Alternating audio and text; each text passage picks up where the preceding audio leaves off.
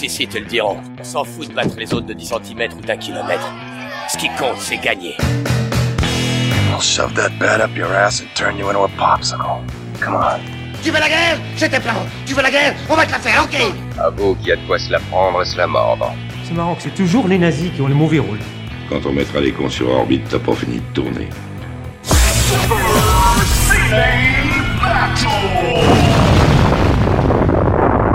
C'est un bordel Super Ciné Battle, c'est le podcast où nous établissons le classement ultime du cinéma. Nous prenons vos listes de films que vous nous adressez pour les classer du meilleur au pire afin d'obtenir la liste ultime.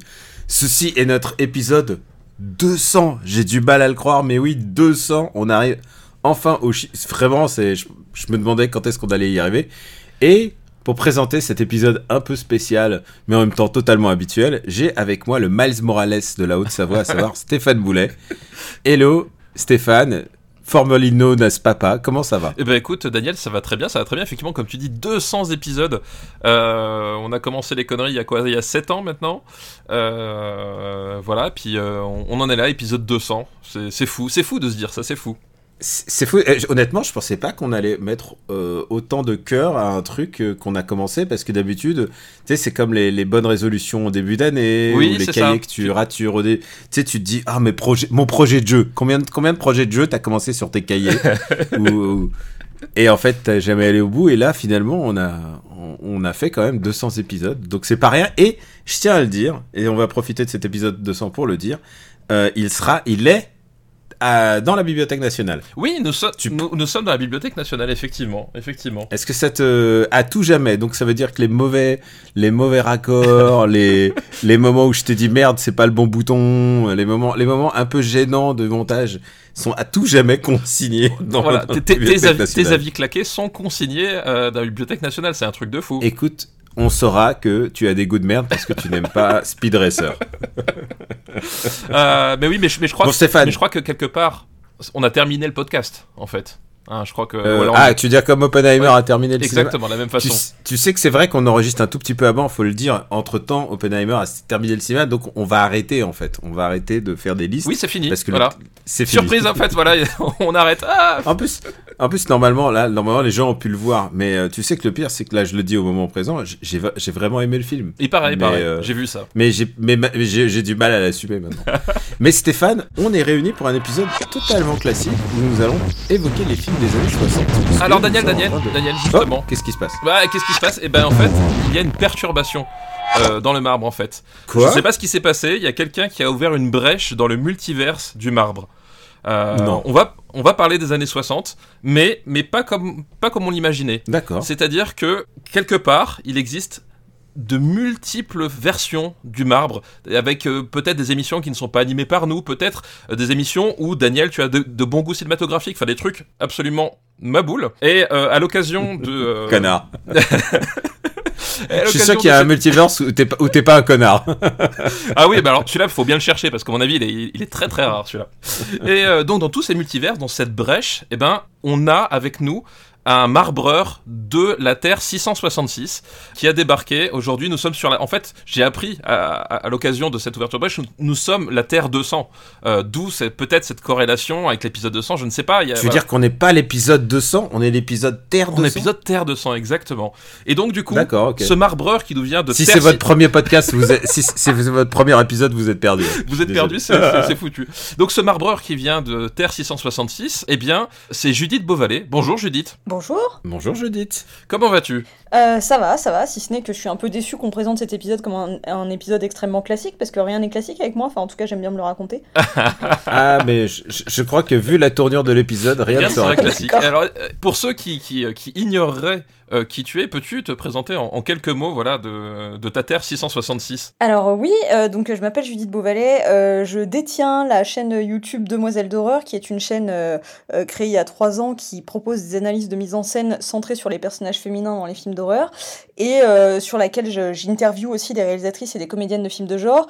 Sachant que c'est une, chaîne qui est un petit peu en friche en ce moment parce que j'ai fait beaucoup de choses différentes, mais, euh, mais que je vais bientôt reprendre. Et, euh, et entre-temps, à côté, je suis aussi journaliste cinéma chez Écran Large. Voilà. Eh ben bienvenue, bien, bienvenue. Hein, visiblement le le, le multiverse t'a envoyé à nous et écoute, on est ravis de t'accueillir. Moi aussi, c'est la première fois que je trouve un multivers positif. C'est ça. Enfin, déjà comme une vieille icône, hein, ça commence bien. Et pour ceux qui se souviennent, effectivement, quand tu parlais de Demoiselle d'horreur, voilà, euh, tu- la chaîne avait été une des, des recommandations euh, au moment où, elle avait, euh, où tu l'avais ouverte. Oui, tu étais, tu étais une recommandation de Stéphane, c'est comme ça que je te dis. Mais oui, mais je me rappelle, j'étais honorée déjà. Eh ben, eh ben, écoute, j'espère que, j'espère que le, le marbre, le, ton marbre, ça- euh, du, du coup, si je comprends bien, Stéphane, Oui. Nous allons recevoir le marbre de Judith, mais de quelle année? Eh ben, le, le marbre des années 60, voilà, elle est venue avec son marbre des Ah, années 60. ça- Et donc, Judith, bah, est-ce que tu peux nous présenter un peu bah, ton, ton top 10, enfin en tout cas ton marbre, c'est pas un top 10, attention, c'est c'est un marbre de 10 films des années 60 que, avec lequel tu es venu. Alors oui, absolument. Donc euh, j'ai essayé de comment dire de prendre euh, de prendre une liste de films euh, représentative à la fois de mes goûts et en même temps pas trop centrée sur euh, l'horreur comme je peux avoir tendance à le faire parfois. Donc j'ai eu envie de citer Deep End de Jerzy Skolimowski, euh, L'homme qui tue à Liberty Valence de John Ford, Les innocents de Jack Clayton, Help de Richard Lester, Compartiment tueur de Costa Gavras, Le carnaval des âmes de Herc Harvey, La chambre des tortures de Roger Corman, Hurler de peur de Seth Holt, euh, Batman de Leslie H. Martinson et Les producteurs de Mel Brooks. Ah, j'ai tout de suite deux deux questions. Oui. T'as pas d'amour pour les producteurs de Mel Brooks C'est quand même un film où il y a un nazi qui fait Art the Führer never said baby et à chaque fois que je dis cette phrase, ça me fait beaucoup rire. Mais, c'est- Bah écoute, je pense que c'est parce que c'est plus drôle quand c'est toi qui l'as dit. Ah, Mais, mais, euh, on, on aime bien les, les blagues qui humilient les, les nazis. hein. C'est aussi, aussi ça la marque de fabrique de ce podcast. Bien sûr, le problème c'est que je trouve que l'humour de Mel Brooks, enfin il y a, il y a- il y a certains films auxquels je suis très sensible, Mm. mais euh, n'humilie pas toujours les bonnes personnes ou pas de la bonne manière, pas de celle qui me fait rire. Ah, C'est ça, euh, c'est, je crois que c'est un, un chouïa vieilli. C'est vrai Ouais. que un- y y a- ça, je peux te la. je- Écoute, tu sais quoi, mais même euh, Seth Rogen, il dit, tu sais, notre humour euh, des années 2000, euh, il n'a pas très très bien vieilli aussi. et ils, ils ont du mal. hein. Bah ouais, non mais c'est ça un peu le problème de... Il y a certains humours qui, qui passent pas les âges malheureusement, et j'ai- encore une fois il y a des films de Mel Brooks qui me font beaucoup rire, mais celui-là j'avoue que pff, je prends vraiment pas mon pied devant quoi. Et alors du coup, c'était quoi la deuxième question, Daniel? Parce que tu as dit que tu avais deux questions. Et ma deuxième question, c'est même dans les années 60, t'aimais pas les super-héros Ah, alors, non mais alors, c'est faux que j'aime pas les super-héros, c'est juste que j'ai un peu du mal avec leur traitement actuel, on va dire, et la, surabondance d'offres euh, médiocres qu'il y a, mais je suis pas du tout anti-super-héros. Et euh, si j'ai cité Batman, euh, alors certes, c'est pas pour le citer dans les meilleurs films, on est d'accord, mais euh, on peut pas dire que j'ai pas de tendresse du tout pour ce film, c'est juste que pour moi, c'est pas quelque chose de bon, mais voilà. C'est- Contrairement au producteur, j'ai de la tendresse quand même. petit C'est le film qui préfigure complètement euh, Tim Burton, et ça, je te, je te l'accorde complètement. Mais, euh, mais ouais, non, non, moi j'ai, moi j'ai de la tendresse pour ce Batman. Mais écoute, écoute c'est le marbre de ta, de ta réalité. C'est le marbre de ton, de ton continuum espace-temps. Écoute, euh, Justement, c'est intéressant parce que dans, dans, dans les films, alors on peut voir déjà que le, le- c'est vraiment une rupture du marbre, parce que le, le marbre de Judith fonctionne pas comme le nôtre, vu que le, le, le, le film de en tête Deep End est de 1970, donc elle, elle calcule ses décennies pas comme nous, parce qu'on a eu tout un débat, je sais pas si te- si t'es au courant, il y a eu tout un débat chez nous entre est-ce qu'on commence le, le- une décennie 71, euh, 60, enfin soix- 61, 70 ou pas. Voilà, là on voit déjà que le marbre euh, est calculé différemment. Mais est-ce que tu peux nous parler un peu justement de, de Deep End en fait et, euh, Pour toi, c'est- ton film préféré des années 60 ou c'est un film euh, Comment tu te places par rapport à lui? Mais alors déjà, je suis désolée, j'étais persuadée qu'il il datait de 69, je suis désolée. Non mais y a pas de souci, mais non mais c'est le, le multiverse du marbre, hein, on accepte tout nous. Hein. on, ac- on accepte, on accepte tout, bien. même les, les réalisateurs polonais. C'est de dire. Alors, je, je précise, j'ai le droit de faire cette blague. Ma mère était polonaise. Voilà, c'est tout. Euh, Deep End, du coup, alors euh, ouais, en fait, j'ai eu une- un, un coup de foudre absolu pour ce film euh, auquel je ne m'attendais pas du tout.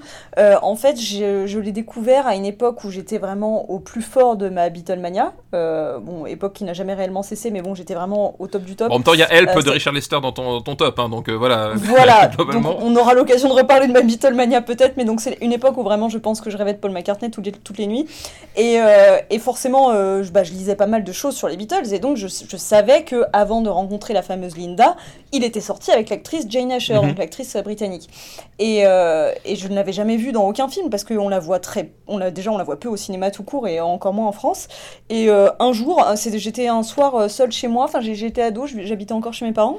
Et je sais plus pourquoi j'étais seule ce soir-là, et je zappe à la télé, et je vois que va commencer justement un film dont je me rappelais euh, qu'elle jouait dedans. Et je me dis ça alors, euh, euh, occasion improbable de voir ce que vaut cette fille, puis en mode, tu vois, rivalité fé- féminine à la con, j'étais en mode, tiens, on va voir à quel point elle est pourrie, celle qui sort avec mon idole, tu vois. Et vraiment, genre, l'ado l'ado attardé. Et, en fait, le film commence. Et j'ai été complètement envoûtée par le film et par elle en plus parce que maintenant alors, de- depuis je suis devenue super fan d'elle mais du coup en me disant mais ouais Polo pourquoi tu l'as quitté mais bon et du coup en fait ouais j'ai été subjuguée par la mise en scène de Skolimowski euh, euh, qui fait des choses absolument sublimes et alors vraiment le côté extrêmement euh, mélancolique de ce film et en même temps complètement pop sur cette, cette espèce de, de fin de, de dégénérescence des swinging 60s euh, je trouve ça absolument magique et ouais, sa mise en scène est incroyable. Alors depuis, j'ai vu d'autres films de Skolimowski, dont Le départ avec Jean-Pierre Léo, que je trouve formidable aussi, et du coup EO, euh, qui est passé à Cannes euh, il y, a, deux ans et que j'ai trouvé euh, incroyable. Mais bref, Deep End, pour moi, ouais, c'est vrai- c'est vraiment un film qui me touche énormément et qui est loin des esthétiques que je préfère habituellement et pourtant qui a su m'en sortir et qui m'a qui m'a complètement euh, enlevé quoi. Mais c'est intéressant parce que du coup, dans, dans Deep End aussi, toi voilà, qui, qui, a, qui, a, qui a fait ta, ta chaîne autour des personnages féminins, alors spécifiquement dans le cinéma d'horreur, mais euh, le, personnage justement féminin au centre de, de, de Deep End, en fait, enfin, est, est un peu un, un, reflet finalement de la libération de la femme, mais surtout que finalement, enfin, cette espèce de, combat qui, euh, qui est pas vraiment acquis parce que à la fois elle séduit les hommes parce qu'elle est libre et à la fois en même temps, euh, c'est ce qui pose problème aussi à ces mêmes hommes qui veulent la séduire, quoi. Ouais, ouais, euh, c'est un personnage qui est pas. Qui bah, J'allais dire pas positif du tout, c'est un peu plus compliqué que ça. Mais effectivement, elle, joue sur la séduction. En fait, on sent. Ce qui est, ce qui est hyper intéressant, c'est qu'elle se sert vraiment de la séduction comme une arme, mais une arme cruelle avec laquelle elle aime faire du mal. Et en même temps, on sent qu'elle, elle s'en sent complètement prisonnière parce que justement, à part le héros, elle, elle n'a l'air de connaître ou de n'avoir connu avant lui euh, que des hommes justement qui abusent de son statut de femme et qui euh, abusent de leur autorité à eux, ou en tout cas voilà d'une vision euh, sexiste du monde et de la sexualité. Donc je trouve que c'est un personnage tragique qui est vraiment hyper intéressant parce que encore une fois c'est un peu la c'est un peu la méchante du film dans le sens où vraiment euh, encore une fois son, son but c'est de faire du mal et c'est de broyer l'innocence du garçon qui, qui est plus jeune qu'elle et qui l'aime et en même temps ça vient vraiment d'une blessure hyper profonde à elle. Donc je trouve que il y a tu vois je trouve qu'elle exprime extrêmement bien ça et qu'il y a des moments où la caméra s'arrête sur elle et elle a un regard un peu dans le vide un peu mélancolique que je trouve très beau. Je pense notamment à la scène où elle est assise dans l'herbe avant de perdre son, son diamant dans la neige là elle a, comment dire, elle est assise contre un arbre et elle a le, elle a le regard mélancolique et euh, on sent qu'elle est triste et qu'elle sait pas tellement ce qu'elle fait ni où elle va. Puis un chien passe et elle l'attire et en fait tout ce qu'elle veut c'est lui lancer une boule de neige pour lui faire mal et euh, je trouve que ça résume magnifiquement Oui. le personnage et c'est ouais c'est donc elle est à la fois insupportable et vraiment touchante. Ouais, non, effectivement, euh, c'est un, film que j'ai découvert assez tardivement, mais euh, que, que je, que- qui, qui m'a assez marqué. Enfin, c'est assez, particulier aussi, effectivement. Ce, comme tu disais, voilà, cette, amb- cette ambiance de fin des 60s, euh, voilà, qui, est, qui est parfaitement, euh, parfaitement retranscrite. Moi, moi j'avais juste une question euh, par rapport à Deepen et tu, tu l'évoquais au bah, Paul. euh, Jane Asher, si elle était restée avec Paul, est-ce Oui. que ça veut dire que euh, pour euh, Live or Let Die, est-ce qu'on n'aurait pas un break euh, reggae s'il était resté avec elle? Est-ce qu'on aurait été épargné par le break un reggae? petit, un petit pont reggae, parce que c'est le pont reggae, sinon c'est la plus belle chanson du monde. Toutes les chansons de Polo sont les plus belles chansons du monde. Ah bah surtout cette période, cette période il était intouchable. Non mais alors, je sais, alors l'histoire ne pourra jamais dire euh, parmi les nombreuses maîtresses que, que Paul McCartney a eues si c'était vraiment dédié à elle ou pas, mais la rumeur, la légende dit en tout cas que la chanson euh, Here, There and Everywhere des Beatles lui était dédiée et c'est vraiment l'une des plus belles chansons des Beatles, donc euh, c'est quelque chose quand même. Mais du coup, je, je redétue, je dis, si on a ton marbre, ça veut dire que Steph, on Oui. peut lui proposer une liste. Bah oui, effectivement, on s'est dit, voilà, pour une fois, on va changer les rôles. C'est nous qui allons Mm. proposer des listes. Voilà, ça fait du bien. On va... Tu parlais de va- tout à l'heure. On, on va... Ça fait du bien, ça dépend à qui. Voilà, exactement. Alors, J'allais y nous, venir. on a, on a compris très bien que tu es pour l'horreur, mais tu veux pas rire. Ouais, voilà. Donc effectivement, la, la liste qu'on te propose, c'est alors, alors comme ça, on n'aime pas l'humour. Surtout qu'en plus, t'as mis les producteurs à, à la fin de ta, de ta liste. On s'est dit voilà, c'est une fille qui n'aime qui n'aime pas rire. Et donc du coup, on a on a proposé une liste de comédies. Alors attention, il y a un peu de tout. Et le premier film de cette liste, c'est Les Barbouzes. Ouais. Alors, les barbouzes. Euh, Ouais, ouais. Qui se charge du contexte? Je le fais, tu le fais, Daniel Euh, bah, vas-y, vas-y, lance-toi sur les barbouzes. Je me garde les, je me garde les autres comédies. Voilà. Donc les Barbouzes, euh, film de, de Lautner, Lautner. euh, écrit et dialogué par Audiard. Globalement, euh, après le, le carton des, des tontons flingueurs, Lautner et Audiard se sont dit bon, on a un filon, on va l'exploiter et c'est c'est un peu ça, c'est-à-dire qu'on va reprendre à peu près le, le même univers, les mêmes décalages, c'est-à-dire des personnages. euh, alors ici, c'est pas c'est pas des tueurs, mais ce sont des, des barbouzes, donc des agents secrets, euh, dans un univers euh, à, à la fois loufoque et à la fois où ils ont pas forcément leur place. On va retrouver Lino Ventura en, tête d'affiche, Francis Blanche, euh, voilà, un, casting euh, de tête connue, euh, et on va développer ça non pas sous la forme d'un thriller ou d'un film d'espionnage classique, mais mais d'une comédie. Et alors au début, j'avais hésité à proposer entre les Tontons Flingueurs et les Barbouzes, et je me suis dit les Barbouzes parce que quelque part, euh, et attention, là, euh, c'est vra- c'est vraiment des connexions assez lointaines, mais je me suis dit, est-ce que quelque part, les, les, les Barbouzes, c'est pas la version un peu dégénérée de compartiment tueur de Costa Gavras qui était dans ta liste? Voilà, c'était. c'était- la, la connexion que j'ai faite, on va en discuter, mais voilà. Donc, les Barbouzes, euh, bah, Judith, voilà. Est-ce que tu avais déjà vu ce film, déjà, première chose? Est-ce que. bah, qu'est-ce que. Qu'est-ce que t'en penses? Alors non, je ne l'avais pas vu. Euh, je ne l'avais pas vu et c'est vrai que c'est ce- les films de cette époque, les Lino Ventura, les Bliés et compagnie, c'est vrai que c'est pas ma comment dire, c'est pas ma cam euh, première, on va dire en termes de cinéma. Après, je suis pas du tout contre.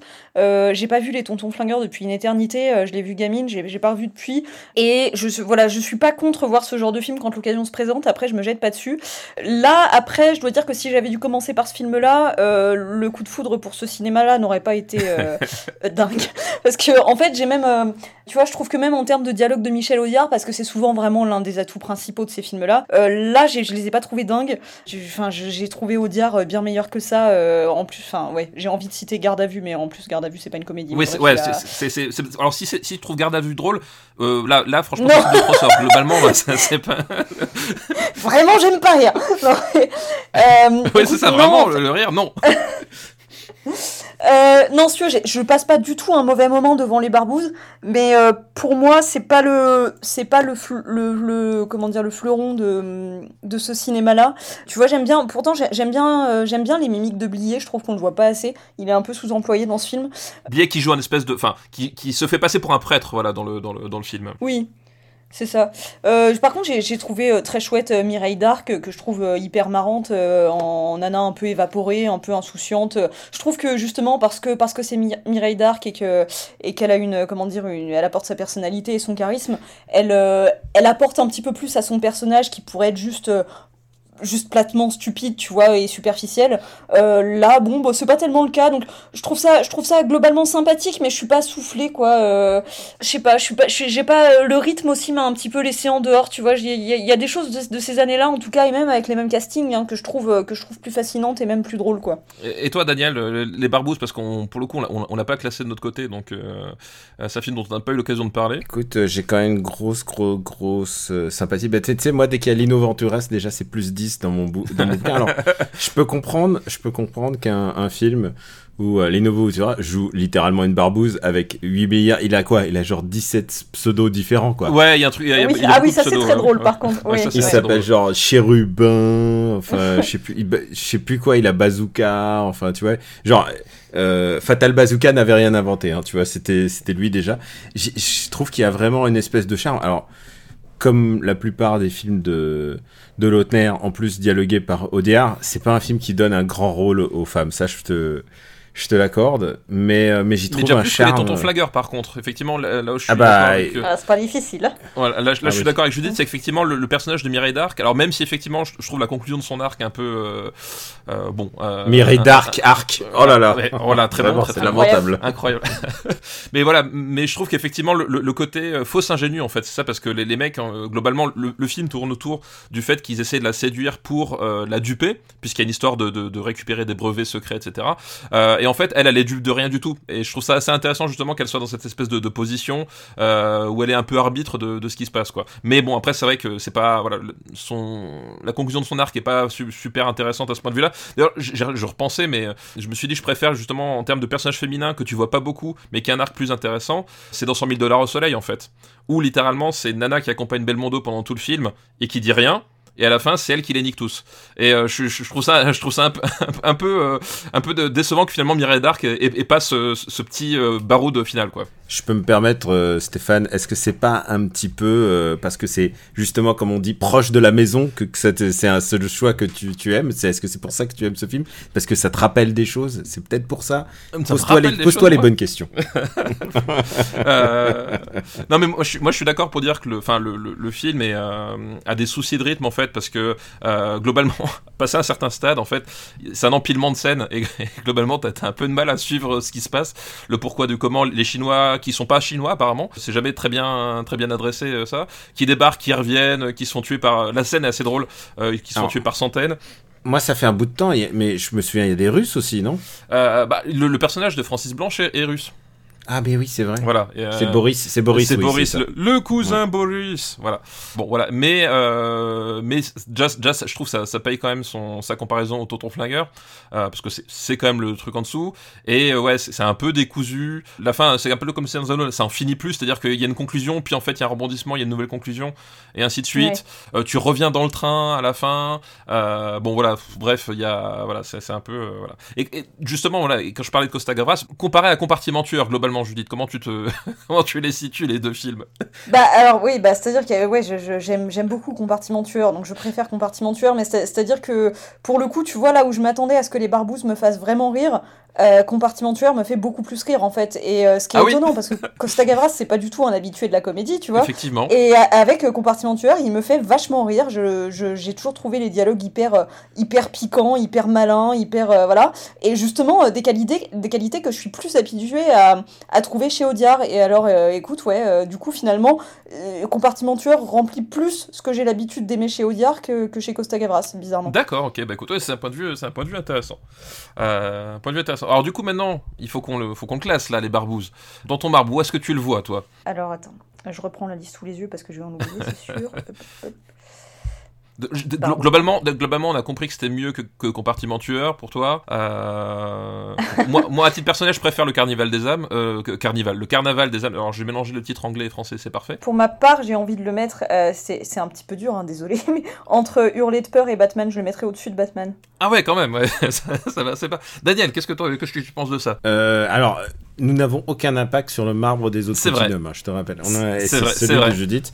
Mais euh, C'est vrai qu'on fait que proposer des listes. J'ai pas l'habitude. Hein. J'ai pas l'habitude. honnêtement, honnêtement, moi je sais pas, je, euh, moi j'ai pas d'affinité avec Help, tu vois. Help, c'est pas mon, c'est pas mon doudou, et je comprends que pour Judith, ça a l'air beaucoup plus important, mais sinon, Non mais faut le dire, les Euh, Rolling Stones peut- étaient meilleurs. Quand ça- même, faut faut l'avouer, c'est tout. hein, je veux Oh dire. alors, je suis, Je quitte ce podcast Alors en plus, en plus, moi je suis Team Kings en fait. Je suis Team Kings, donc tu vois, je, je- je suis vraiment en dehors de tout ça. pour moi, les Beatles, c'est un, c'est un super groupe d'albums, et les Stones, c'est un groupe de concert. Alors j'ai vu aucun des deux en concert, donc je peux pas te. mais non, mais c'est vrai qu'il y a eu, il y a eu moins de morts au concert des Beatles que dans les concerts des Rolling Stones. Déjà, déjà ça, euh, ça on peut pas le retirer aux Stones. hein, effectivement, quand il s'agit de s'amuser, ça y à fond. hein. Mais honnêtement, c'est- cohérent par rapport à. moi, Je trouve ça très cohérent de le mettre entre. Voilà. Mais, mais nous n'avons que un avis d'observateur. Ah oui, non, non, Nous, pro- purement. nous proposons des films et j'ai hâte de proposer le deuxième film. Oui, moi aussi j'ai hâte. N'oublions pas, c'est ta réalité, c'est ta vérité absolue. Donc effectivement, Les Barbouzes, euh, qui finit entre Hurler de peur et Batman 66. Deuxième film, Daniel, je te laisse le présenter parce que je, je sens qu'il te tient à cœur. Euh, le film qui me tient à cœur est, est un film euh, est un film James Bond Oui. et c'est euh, presque un film James Bond. C'est peut-être pas le meilleur James Bond de sa génération. C'est C'est pas. c'est Casino Royale. Oui. Et alors Casino Royale, tout le monde dit oh là là Casino Royale, le chiffre, oh là là, tout ça. euh, Matt Mikkelsen. Non non non non non. Calme, Pas celui-là. calmez votre joie. C'est celui dont on a déjà parlé dans Super Ciné Battle. Tout à fait. c'est euh, le le Casino Royale Lolilol dont mon premier contact à ce jour, enfin av- avant de le voir, été de voir la bande-annonce qui a n'a aucun sens. Alors, Où le film non plus. y a- où, le, où la tagline du film c'était Casino Royale is too much for one James Bond et ensuite t'as- tu vois défiler les autres James Bond. Dans, dans l'ordre c'était genre Peter Sellers, Ursula Andress, euh, il y avait euh, comment il s'appelle? Woody Allen. Il y y a David Il y avait. Woody Allen, euh, il y avait Barbara Boucher, et euh, voilà, il y avait toute une plâtrée. En fait, il y avait genre, ils en citaient genre 7 ou 8, et ça n'avait aucun sens, parce qu'en fait, c'est cette idée de que James Bond, en fait, n'est pas une personne, mais un titre. Et, euh, du coup, bah, le jeu, cap- enfin le jeu, le, jeu, c'est pas un jeu vidéo. Le film capitalisait là-dessus, sur le fait que euh, tout le monde est finalement James Bond, euh, même Woody Allen. Et ce qui est un peu, un peu ridicule. Et il y en a, il y a juste euh, quelques grands acteurs qui, qui font il y a énormément de caméos, dont, dont Jean-Paul Belmondo. Dont Jean-Paul Belmondo, effectivement. Ouais. Juste, juste à titre indicatif, euh, chez nous, euh, dans notre marbre à nous, euh, Casino Royale est 52e sur 59 dans la liste des années 60. Donc il est pas très très haut. Euh, voilà. Judith, toi, comment tu te projettes par rapport à ce film Alors que je, je suis vraiment la pire invitée, mais euh, j'ai trouvé ça catastrophique. euh. Ouais, c'est normal. Ah, t'aimes pas l'humour, hein, t'aimes pas l'humour. Décidément, non. J'ai vraiment, j'ai vraiment eu du mal à le finir. Franchement, c'était dur. Je me suis dit, qu'est-ce qu'ils me font?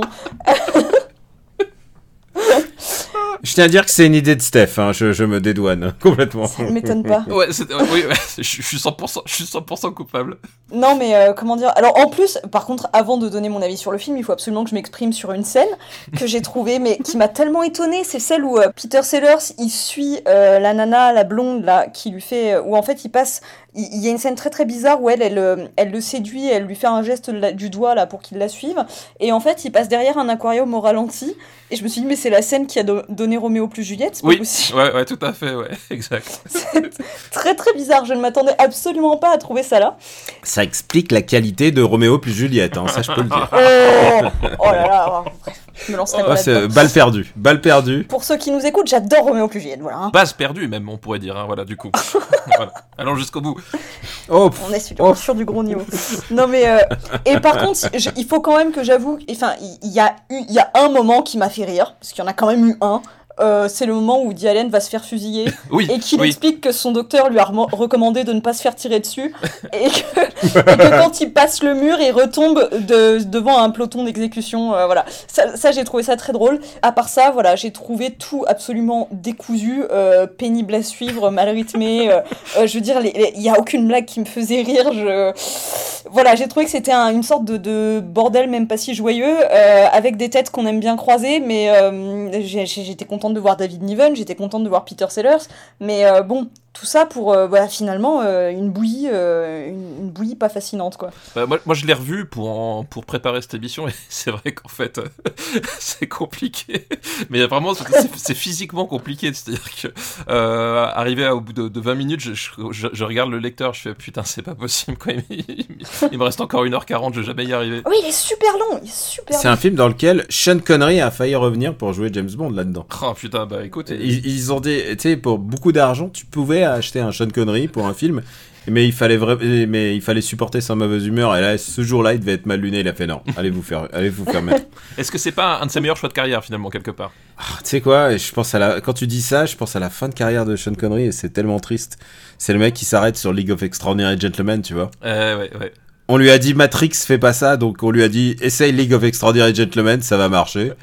Et c'est vrai, non, non, c'est c'est sûr. Que... Mais il a fait, il a fait des, il a fait des grands films, indéniablement. Ah Bah non, mais a- acteur fétiche de Ciné Lumette quand Ouais. même, je veux dire. enfin, Ouais. Voilà. Alors, euh, donc nous, euh, où est-ce que tu vas le mettre? Moi désolé mais je le mais en dernier. C'est sous producers. Ça veut Ouais. dire que les blagues de nazis, c'est plus rigolo et euh, les blagues sur Broadway parce que le méta Broadway, parce que faut, le- je sais pas, je sais pas, on l'a, on n'a jamais classé producers, Steph. Non, on n'a pas parlé, non. C'est un, c'est un des premiers films méta Broadway, c'est-à-dire où, où- et d'ailleurs, c'est devenu un peu la marque de fabrique de Mel Brooks puisqu'il y a toujours dans ces films un moment où on se rend compte qu'on est dans un film et que c'est filmé. Et ben là, du coup, c'est une, pièce de théâtre qui est à la fois filmée et en fait, on a les répétitions des pièces de théâtre. Et, euh, je tiens à dire que, que tu aimes Producers ou pas, mais ça a donné une des saisons les plus hilarantes de Curb Your Enthusiasm, puisque ils engagent Larry David pour jouer euh, Producers avec David Schwimmer. Qu'est-ce qui pouvait mal se passer? Tu t'imagines? Et honnêtement, c'est une... c'est- rien que pour ça, je, je- je suis, je suis fan de Producers, mais, mais, mais vraiment. Et d'ailleurs, elle passe en- à Paris en ce moment, euh, la, la pièce euh, sais comme tu as Producers. fait dire en France et tu t'es rattrapé en disant à Paris. À Paris. J'apprécie. Non, mais- ah, tu sais quoi? Non, non, me fais pas ce procès-là. Pas sur le, pas sur l'épisode Terre 200. Est-ce qu'on passe au troisième film? Un film, euh, un film Bah que j- j'imagine va être par contre au sommet. Ah bah, ah bah sinon on débranche cette émission immédiatement. hein, Ah bah ouais. Là la pression est forte. C'est un film de Gérard Horry. Déjà, wow, t'es déjà. On- Là, là, déjà, tu passes en mode euh, 46 diffusions TF France 3 euh, dans mon enfance. Euh, donc, c'est un film de Gérard Horry qui s'appelle Le Cornio. C'est l'histoire d'un d'abonné en fait qui se voit proposer un, un marché de d'escorter une voiture jusqu'à Nice, sauf qu'il ne sait pas que sa voiture va transporter le, effectivement le, le fruit d'un casse et euh, la personne, le cerveau machiavélique derrière, c'est Louis de Funès. Voilà. Et toi, maintenant, maintenant Judith, maintenant qu'on a mis le, le décor, vas-y à toi. Bah alors euh, clairement c'est ce que j'ai préféré dans ce que vous m'avez proposé. Je- C'est déjà bien. je- oui, non mais euh, je suis je suis très cliente, euh, je suis assez cliente de Louis de Funès euh, et de Bourville. Il y a quand même des choses que j'aime énormément, donc euh, ça j'y allais plutôt euh, volontiers. Il faisait partie de ceux que j'avais pas encore vus, mais c'était un plaisir euh, voilà de, de, le découvrir et de l'ajouter à ma liste. Après, euh, je trouve que c'est pas euh, c'est pas le meilleur dans les deux Funès. C'est vrai que moi je reste beaucoup plus cliente de Oscar ou des Fantomas ou voilà ou, même La Folie des Grandeurs. Mais je, trouve que évidemment De Funès et Bourville ils, font, ils fonctionnent super bien ensemble. De Funès on voit qu'il est, je crois, je crois que c'est l'un de ses premiers très gros succès. Euh, il est, comment dire, on sent qu'il a plein de choses à sortir là et on a déjà l'esquisse de beaucoup de personnages qu'on retrouvera après. Donc c'est assez jouissif. Je trouve peut-être que le film est un peu long, qu'au bout d'un moment, bon, euh, la poursuite en voiture de genre euh, on arrive à une étape, il faut pas que l'autre nous voit, machin machin, ça se fait un peu long, mais ça reste, ça reste hyper hyper sympa quoi. Voilà, encore une fois, ce serait pas je le mets pas en haut de mes deux funestes, mais il est quand même vraiment chouette. Bah, moi, moi, pour le coup, c'est un De Funès que moi j'aime beaucoup parce que bah voilà, tu, tu l'as dit, le duo qu'il fait avec euh, avec Bourville, euh, bon, c'est quand même euh, c'est quand même une espèce d'alchimie qui, qui est assez magique euh, dès la première rencontre, voilà, qui, qui, qui est devenu vraiment culte pour le coup. Voilà, c'est, c'est, c'est quand euh, Bourville se fait défoncer avec sa dans sa deux chevaux, qu'elle tombe en lambeaux, ah, ça a marché beaucoup moins bien. Bon, qu'est-ce que je vais devenir moi Ah, maintenant tu le Bah, fais mal, tu Voilà. le fais Bah, mal. Je, je fais très mal. Bah, Je- bah, elle, va beaucoup, elle va marcher je fais beaucoup mieux Jane Birkin, mais en fait, elle est pas dans le film. Donc, euh, tu vois, à un moment donné. euh, mais bon, en même temps, en même temps, c'est- tu, tu fais beaucoup mieux Richard Boranger que Bourville aussi. Donc, tu vois, on a chacun nos. euh, je dis. Attends, mon Bourville est pas. Mon Bourville est pas si... Bah, attends, attends, attends, attends, attends. Elle va marcher beaucoup moins bien. Oh, non, mais non, c'est c'est pas du tout ça. Est-ce que, est que d'ailleurs, toi, tu, tu as des talents d'imitatrice, euh, Judith, maintenant tu vois, Alors pas du point. tout, me lancez pas là-dessus parce que non, absolument pas, ce serait catastrophique. Alors, alors que nous, non, tu vois. Nous, nous t'as bien vu, c'était pas. Stéphane, il fait bien... Il fait bien Christian Clavier. Non, je fais pas du tout bien Christian Clavier. Moi, je. Alors, regarde, je peux, je peux faire bien Étienne Dao. Ok. Voilà, tu vois Je peux faire bien Étienne Dao, c'est à peu Ok, près tout. Très bien. Étienne Dao qui est un grand fan de Deep End. C'est vrai? Ouais, c'est vraiment son film préféré et il enregistre souvent des bonus dessus. Enfin bref, c'était l'anecdote. Ah non, mais tu vois, mais comme, eh, comme quoi, la, la collection du marbre. hein, Ah, on, apprend on apprend plus quand on est à 3. Hein. Mais par contre, il y a plus de montage, n'est-ce pas, Stéphane? Il y a plus de montage, mais c'est un podcast culturel, donc finalement, c'est c'est tout aussi bien que ça. Moi, j'adore ce film et je trouve qu'il y a une ambiance vraiment entre les deux. Tu sens qu'il y a une espèce d'osmose euh, qui, est en train de se, se faire et tout. Et je trouve que d'abord, oui, tu as raison, De Funès, il donne tout ce qu'il a. Et euh, mais vraiment, il y a un truc qui est vraiment. euh, d'abord, il y a cette scène-là, mais j'adore la, la manière dont ils arrêtent pas de répéter le nom du diamant qui est le Yukun Kun. et de voir De Funès répéter le Yukun Kun, le Yukun Kun. Honnêtement, il y a un petit côté, euh, il y a un petit côté, ouais, c'est c'est le De Funès que j'aime, c'est celui qu'on va avoir dans Rabbi Jacob. Il y a, il y a un, c'est- c'est un mec ultra expressif. En fait, pour moi, euh, à cette époque-là, De Funès, c'est un peu Chaplin mais avec la parole. Tu vois, il est très, euh, il est très physique, il s'engage à fond, et, et, et d'ailleurs, ce film vraiment me fait beaucoup penser à l'humour de Chaplin, et c'est vraiment euh, la, la référence euh, absolue de, de Louis de Funès, surtout à ce moment-là de, de sa carrière. Non, vraiment, je trouve vraiment beaucoup de choses. Il y a juste un truc, c'est que sorti de la scène culte et de séquence Yukun Kun, Yukun Kun, il y a des moments où tu t'ennuies, enfin, Oui, c'est pas non, ça, mais- ouais. il est juste un chouïa trop long. Ouais, non, je, suis- je, suis- je suis d'accord. Et d'ailleurs, tu parlais de Chaplin. euh, typiquement, la, la scène où il, en fait il est chez le garagiste et que euh, il essaie de Mhm. lui expliquer ce qu'il faut réparer. En fait, il répare le truc à sa Ah, mais place. ça, c'est, c'est les temps modernes. C'est les, c'est- c'est les temps modernes euh, appliqués à, à De Ah bah Funès, oui. quoi. Et il finit par, ce que je préfère, c'est qu'il revient, il finit par le payer, le type, alors qu'il était, il, avait- il avait rien fait. Enfin, c'est, oui. Mais je, je suis d'accord aussi que le film est un, peu- un peu long pour son, pour son propre bien. Euh, c'est pareil, le, le- le- tout l'arc romantique autour du personnage de, de Bourville, bon, il est pas, il est, il est un peu posé comme ça, il apporte pas grand chose, il alourdit un peu le film pour pas grand chose. Le truc qui me fait, qui me fait, euh, qui me fait, qui me fait marrer, c'est quand il dit, ah, schnouf, la schnouf. Voilà. on a chacun nos, nos trucs. Ah, euh, la ch'touffe, ça aussi, c'est drôle. bah oui, La la schnouf. schnouf quand La elle, quand elle schnouf. s'évade des ailes de la, de la Cadillac. Oui, non, c'est ah ouais, oui, c'est tellement drôle. Bah écoute, euh, maintenant où est-ce que tu vas où est-ce que tu vas le classer dans ton marbre ce, ce film? Alors c'est c'est vraiment compliqué parce que c'est en fait c'est un comment dire un dilemme que je rencontre souvent quand je dois Ah bah c'est un métier, hein. Classer les films, mais oui. Euh, parce que c'est un dilemme que je rencontre Bah souvent oui. quand je dois un petit peu essayer, tu vois, de confronter euh, euh, les films avec lesquels j'ai un affect, comment dire, entre ceux, ceux dont j'apprécie, que j'apprécie d'un point de vue formel, ceux auxquels je suis attachée sentimentalement parlant, et surtout ceux qui ont un univers qui me parle et qui me ressemble, et ceux que j'aime en dehors de cet univers. Donc par exemple, euh, tu vois, quand je dois citer mes films préférés et que dedans il y a évidemment des Dracula, des Sleepy Hollow, euh, des films d'horreur euh, et gothiques en tous sens, et que je dois aussi me dire, mais attends, j'adore les Demoiselles de Rochefort, faut aussi que j'arrive à mettre les Demoiselles de Rochefort là-dedans, tu vois. Et je me dis, mais. ou alors Oscar, justement, puisqu'on en parlait. Et je me dis, mais putain, en fait, c'est tellement différent que je sais pas, en fait, hiérarchiser ces films. Et du coup, eh oui. Du coup, là, le, le cornio, j'aurais tendance, mais euh, ça me fait mal au cœur, mais je crois, je crois qu'il n'y a pas de place qui me fasse pas mal au cœur. J'aurais tendance à le mettre peut-être sous compartiment tueur, entre compartiment tueur et le carnaval des âmes. Euh... Ah, mais au-dessus du carnaval des âmes quand même. Donc mais pas... j'adore le carnaval des âmes, vraiment, je l'adore, mais c'est juste que je sais aussi que c'est un film qui est pas complètement euh, abouti, tu vois, qui, a des finitions qui sont un peu branlantes, euh, que je trouve magnifique par plein d'aspects, mais il a pas le, tu vois, il a pas la finition du cornio, quoi. Ouais, je, je, je vois ce que tu, non, mais effectivement, de toute façon, ce que tu es en train de, de faire là, c'est la vérité ultime. Donc tous les arguments sont bons, de toute manière, par, par, essence. mais non, mais c'est intéressant, quoi. Et évidemment, tu vois, le Carnaval des âmes, euh, et même évidemment La Chambre des tortures de Roger Corman, évidemment, et, euh, et même Hurler de peur, c'est des films qui me plaisent énormément, mais je veux dire, ouais, qui parlent à, à, mon âme et qui sont tout à fait le genre de cinéma que j'aime. Mais là, si j'essaye d'avoir un regard objectif, je me dis que le, le Cornio est mieux tenu dans son genre que cela, tu vois. Voilà, c'est un, un, film qui c'est un film qui te parle, euh, qui te parle au fond de toi, et surtout, ce qui détermine la position du marbre pour nous, c'est est-ce qu'on a envie de le revoir ou pas, en fait. C'est vraiment ça. Est-ce que ça fait partie de tes goûts? Est-ce que mmh. et, et, genre, on se dit par exemple, le Cornio, est-ce que tu le reverrais plutôt que le Carnaval des âmes, ce qui est visiblement ton cas. Ah putain, c'est dur. Euh, c'est dur parce que ouais, je les revois tous là. Euh, euh, le sadique. enfin, pas, pas, tous, pas les producteurs, ça je le revois pas, ni Batman d'ailleurs. Ah, c'est le Cornio, il va perdre 3 places, ça devrait avec cette phrase. ah, dur, dur, dur, putain. Non, mais si, si, quand même, parce que malgré tout, tu vois, il faut que je rende hommage à tout ce que j'adore chez De Funès et, euh, et ouais, c'est peut-être moins, euh, c'est peut-être moins, comment dire, euh, proche de ma personnalité, mais ça reste un cinéma qui, que j'aime beaucoup aussi, malgré tout, même si j'en parle moins, même si c'est moins mes affinités, donc. Donc écoute, oui, j'assume, j'assume. Ah bah écoute, c'est bien, assumé, assumé, c'est bien. je suis déçu qu'Azine Royal n'ait pas allé, allé au-dessus de l'homme qui tue Liberty Valente, je comprends pas.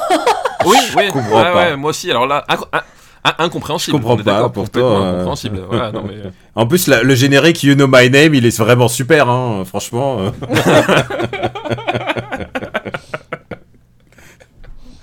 Eh bien écoute, euh, nous avons donc le marbre des années 60, donc on va le reprendre, donc euh, Deep End, l'homme qui tue Liberty Valance, juste comme ça, l'homme qui tue Liberty Valance, c'est mon John Ford préféré, donc ah, euh, voilà, comme ça c'est dit, voilà, pareil, voilà, mais évidemment que j'ai raison, nous, nous, avons raison. Ah, c'est mon, c'est mon deuxième Ford préféré, peut-être. C'est quoi ton premier, du coup bah, On en a parlé, tu sais, il y a pas si longtemps. Ah oui, c'est vrai, c'est vrai. Ouais. Mais tu as tort, mais je suis d'accord avec Julie, tu as tort, parce que parce que c'est le principe de cette émission. J'ai raison, t'as tort. Globalement, c'est un peu ça le, le, le, le credo. Non, mais euh, c'est The Searchers, moi. Ah, je l'ai pas vu celui-là. Qui est euh, en français, qui en français, The Searchers, c'est euh, la prisonnière du désert. Prisonnière du désert, voilà. Prisonnière du désert. Mais mais attendez, ça n'enlève rien euh, qui qui tue à Liberty Valance.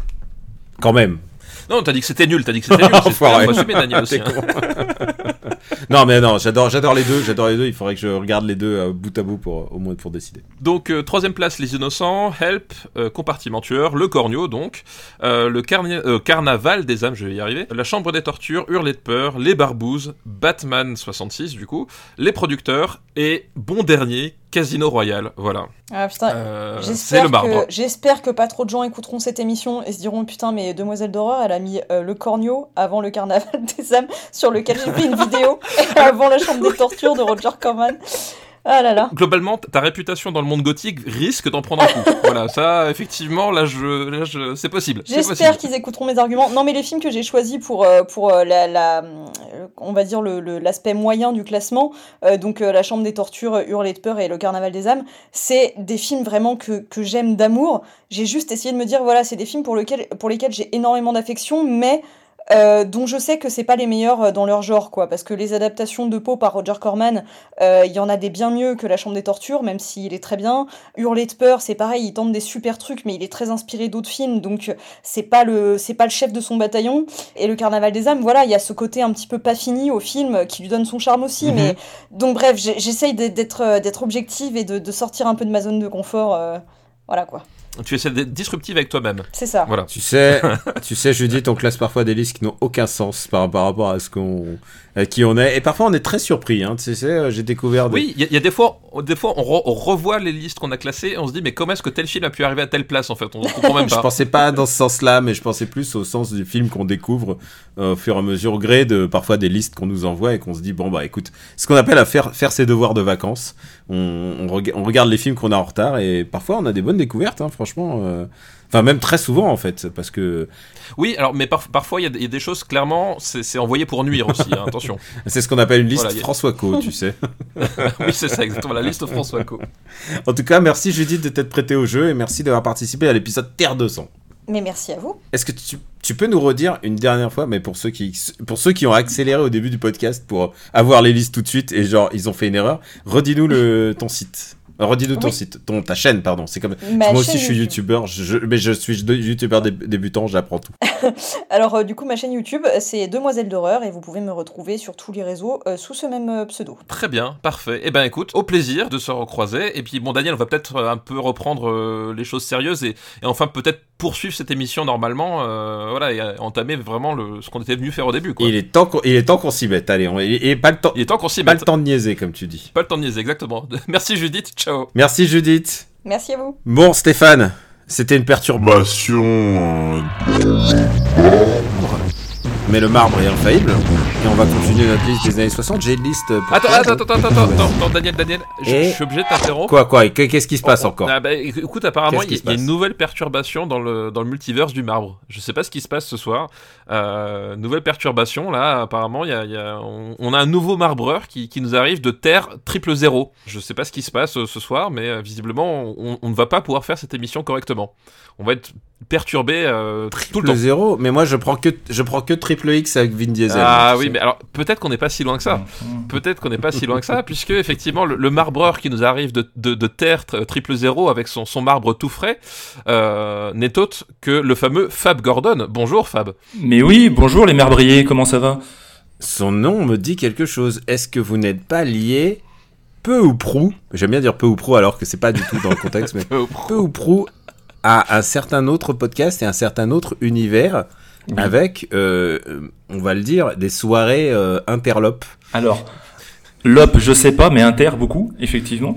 Euh, oui, oui, tout à fait, c'est bien moi. Je, je, je, je- Des je soirées. Nanarland. Mais exactement, ça, les soirées Fab- Nanarland. Fab Gordon de Nanarland. Tout à fait, Fab Gorman de, de, de l'équipe de Nanarland, qui, qui est ravi de vous rencontrer.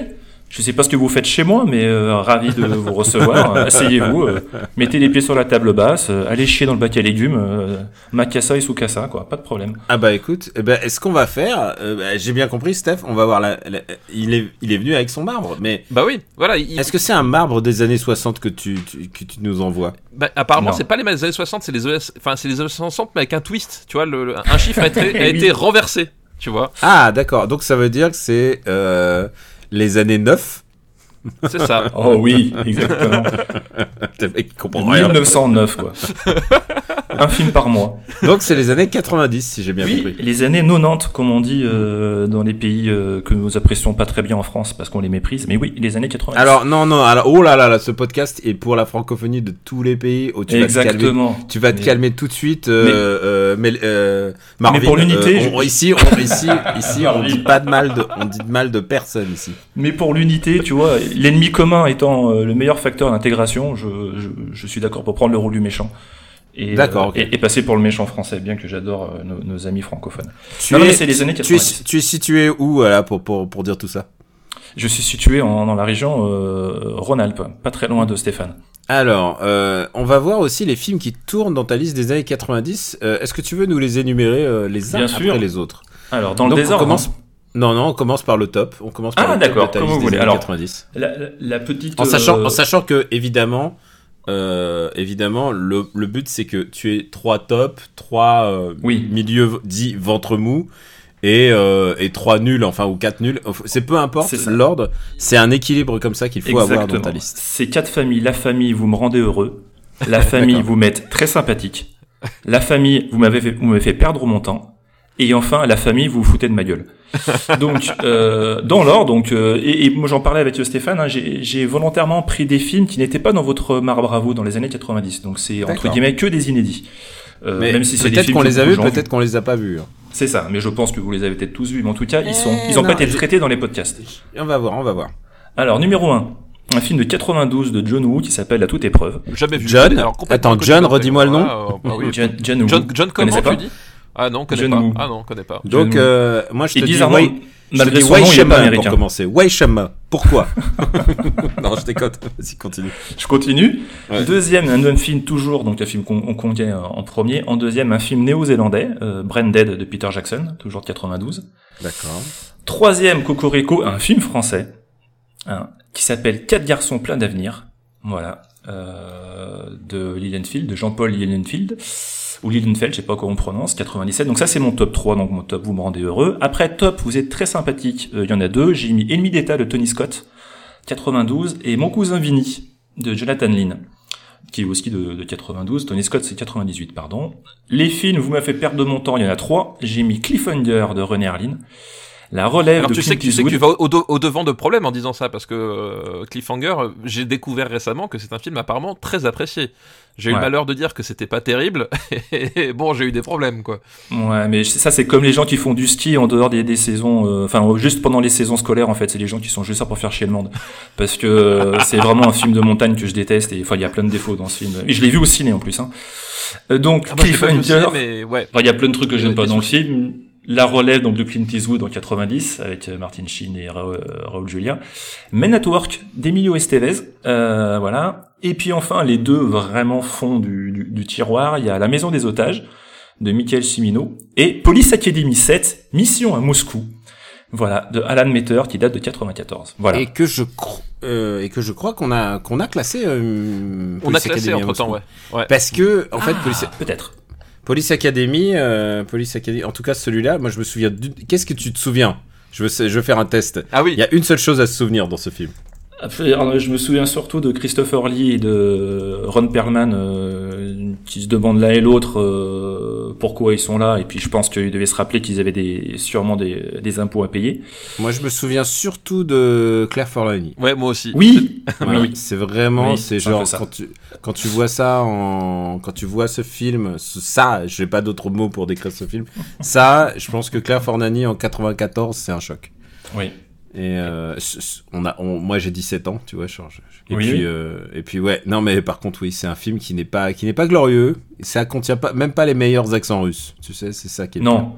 Non, non, non, c'est horrible. Et puis c'est c'est un film euh, dont ils sont obligés de, de rajouter des bruitages à la fin de chaque gag pour souligner que c'est drôle. Donc euh, des bruitages rigolos, rien que ça, c'est un vrai aveu de faiblesse, quoi. Donc euh, c'est- Mais c'est c'est horrible. C'est ce qui risque d'arriver vu que c'est Steph qui fait le montage. Il va rajouter des des Oui, c'est- c'est- Et des boing boing. c'est- ce que je veux dire, c'est c'est que tu dis ça, mais en fait.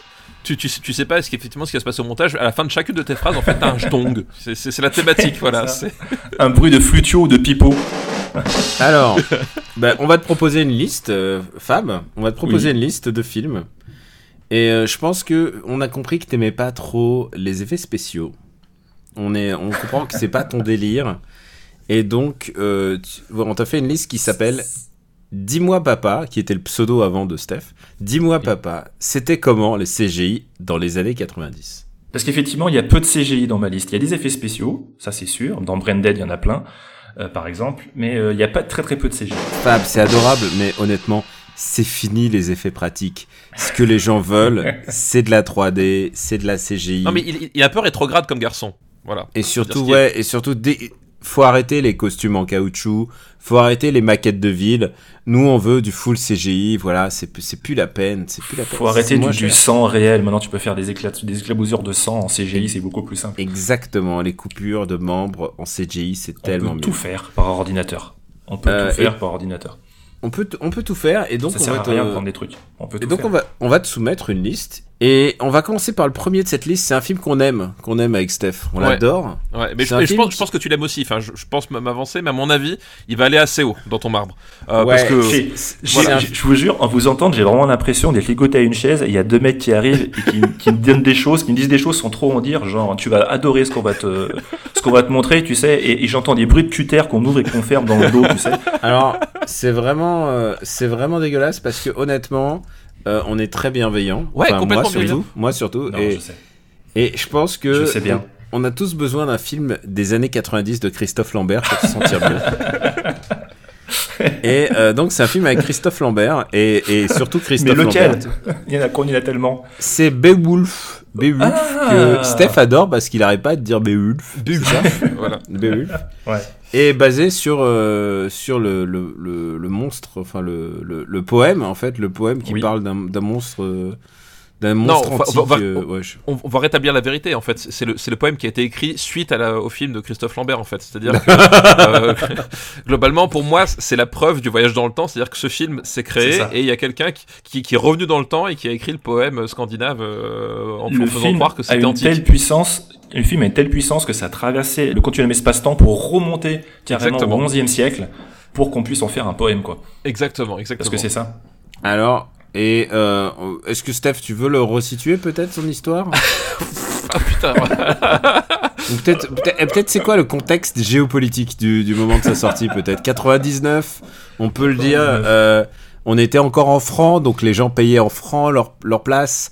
Donc ils se sont dit, ah, 25 francs pour ça, c'est un peu cher, mais aujourd'hui, ils auraient à payer 20 euros, t'imagines, pour rentrer voir Beowulf? Et, euh, et moi, je, ouais. cite, je cite toujours ces amis touristes russes qui étaient fans, qui avaient une bonne aura, de, une bonne impression de Christophe Lambert parce qu'ils ont vu les films d'avant les années 90, enfin tu vois les films un peu un peu pointus. Et ils se sont dit on est ils m'ont dit ouais et ils m'ont et ils sont allés voir Mortal Kombat par hasard tu vois et ils, m'ont dit mais qu'est-ce qu'il fait là-dedans? Ben voilà.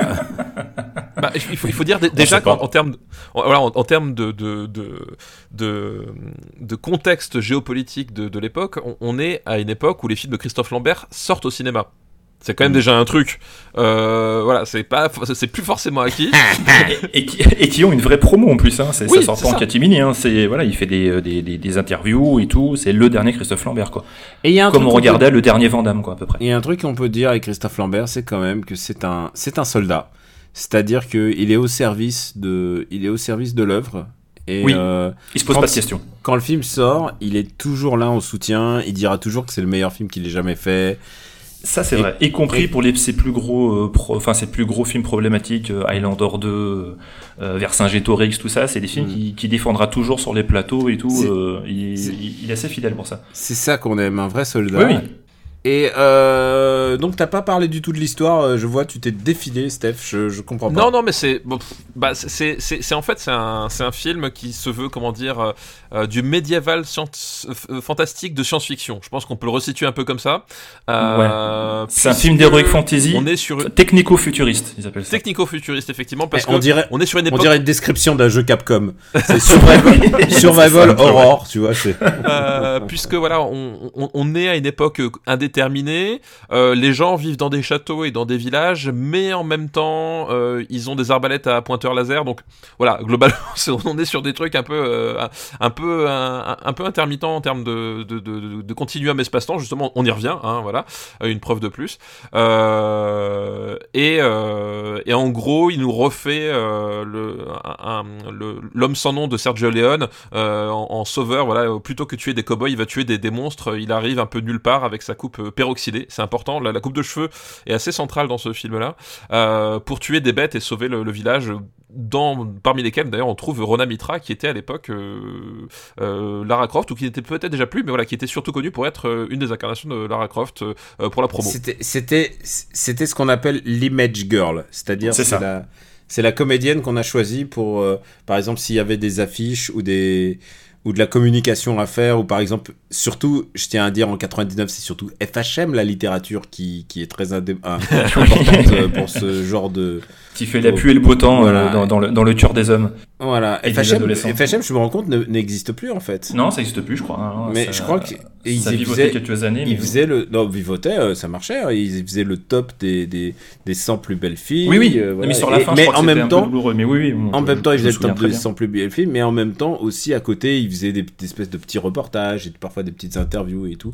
Mais c'est comme euh, voilà, on sait pourquoi les gens achetaient FHM. Oui, j'en faisais partie. hein. Donc, Ah bah euh, écoute, écoute, euh, écoute, c'est- ton passé, tu, tu- voilà, tu, tu Ouais, l'assumes non, mais j'avoue tout, moi. Non, non, Steph, mais oui. Steph, il est incul. Steph, euh, bon, Steph était très tardif. Hein, faut, faut, ne, ne fait comme si de rien n'était, mais voilà, c'est Steph. C'est si- Steph, il, il a, il a, il, il a, il a connu d'abord Tekken 7, ensuite, euh, ensuite son épouse. C'est pas, voilà. Ah, d'accord. Très bien. Voilà, c'est, tu vois, tu vois, c'est. Bon, Steph, t'es là encore ou? Ouais, ouais, je suis toujours là, je suis toujours là. Non, mais comme, Y a- comme quoi, la, la preuve que globalement, faut pas laisser parler Daniel. Hein. C'est un peu le principe hein, Ah, de, de. Fab. euh, voilà. Non, mais ça digresse, ça je digresse, pense- mais moi, je- Je pense que c'est intéressant que ce soit toi qui parle maintenant. Je bois du petit lait. Non, non, euh, euh, Beowulf, c'est un film incroyable parce que Beowulf, moi, je l'ai vu au cinéma. Et Ah, je me souviens très bien dans quelles circonstances je l'ai vu. C'est qu'on était au cinéma, pas très loin de chez moi. J'étais avec des amis. Et euh, moi, je voulais aller voir euh, le dernier euh, Clint Eastwood, qui était jugé coupable. Euh, L'histoire il rôle d'un journaliste qui essaie de sauver un noir en prison qui est voué à la peine de mort. Donc le truc était super intéressant. Et mes potes disaient non mais non, on va aller voir Beowulf parce qu'il y a, y a Ronan Mitra. Et, et j'ai fait sérieux potes, En fait. Attends, c'était Ouais, vraiment ça Pourquoi vous Non, êtes je cho- vrai. choisi euh, Beo- Beowulf? Ouais, lui aussi parce que il, il voulait de la baston et, et des cheveux peroxydés de, de Christophe Lambert, qui était à la mode à l'époque. Hein. Florent Pagny avait les mêmes, Patrick Sébastien avait les mêmes, en plus long, mais c'était vraiment la coupe de cheveux qui, qui marquait bien l'époque. Et quand je suis rentré, C'est vrai. je te jure, les, les cinq premières minutes là, quand il y a cette espèce de, de, de mise à mort de le pendu et qu'il arrive avec cette espèce de, de musique de, de, de Thunderdome euh, volume 23, tu sais, euh, qui dans les oreilles. J'étais complètement halluciné et j'ai dit putain j'ai payé pour voir ça et, et du coup bon bah j'ai roulé après hein, j'ai fait bon bah, au bout d'un moment tu sais t'as une espèce de, de suspension d'incrédulité qui fait ben de toute façon je suis là pour 1h20 1h30 Clint Eastwood ben je le verrai une autre fois ou je le louerai hein, tant pis et va pour Christophe Lambert quoi mais euh, mais le un film soldat, est- toi aussi d'ailleurs, hein, du coup. oui. Oui, oui, non, non, mais après, alors, je sais que c'est un film qui a une petite réputation quand même, aux États-Unis notamment. aux États-Unis notamment, il- il- voilà, il- il- les gens l'aiment bien, je sais pas pourquoi, mais. Honnêtement, si, si- honnêtement, si vous survivez ne serait-ce qu'au trailer, c'est balèze quoi. Ouais. Parce Mais- que c'est vraiment, c'est, je veux dire, euh, honnêtement, Christophe Lambert, il a la tête de Spike de, de, Oui, de Oui, de Buffy. Buffy contre les vampires, ouais. Avec 20 ans de plus. Et euh, le film t'annonce fièrement par les producteurs de, de Mortal Kombat.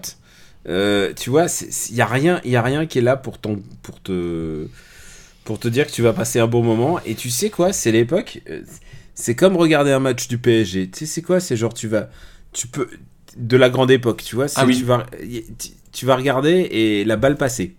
Et, et que tu vois le film ou que tu l'aies pas vu, ça n'a aucune différence dans ta vie. Aucune.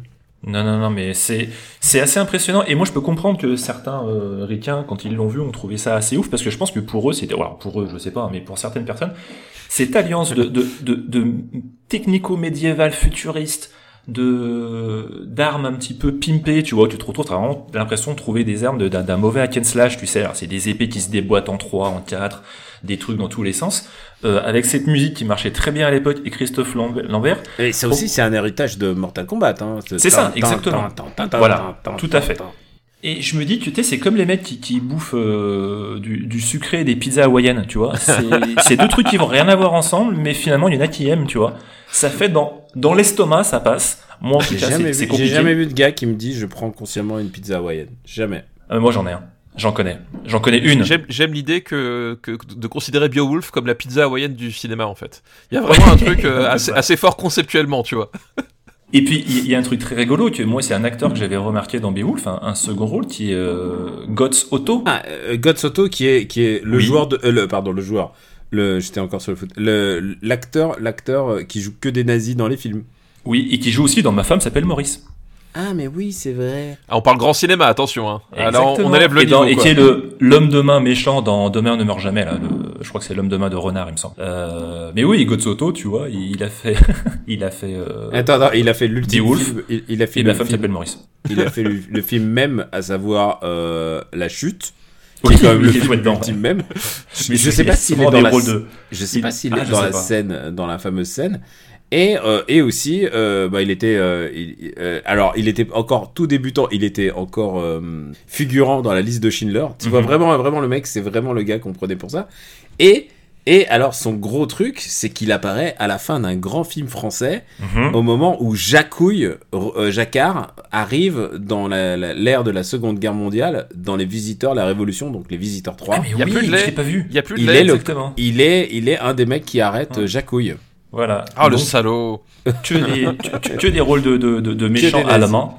En même temps, bon, il est allemand, mais il a vraiment une tête aussi de, de, de prof d'allemand de base, hein, de prof d'allemand qui fait beaucoup de Non, muscu. non, non, non, non, il est très beau. Non, non, non, très. Et on dirait un Kurt Russell. euh, Non, mais euh, il est dit- beau gosse, hein. Il est beau gosse, mais. mais- mais allemand. mais- Ouais. Ça, il, est beau gosse, mais c'est vrai que Alors, quand il parle, il faut autant, mettre des sous-titres. autant tu dis pas le mal de, de, de, de LVLC, tu dis pas de mal de tous nos amis francophones, mais l'Allemagne, je crois qu'on a moins de public, donc tu peux y aller. Ouais, puis il y a un passif quand même, bon. hein, je veux dire. Non, il y a un passif.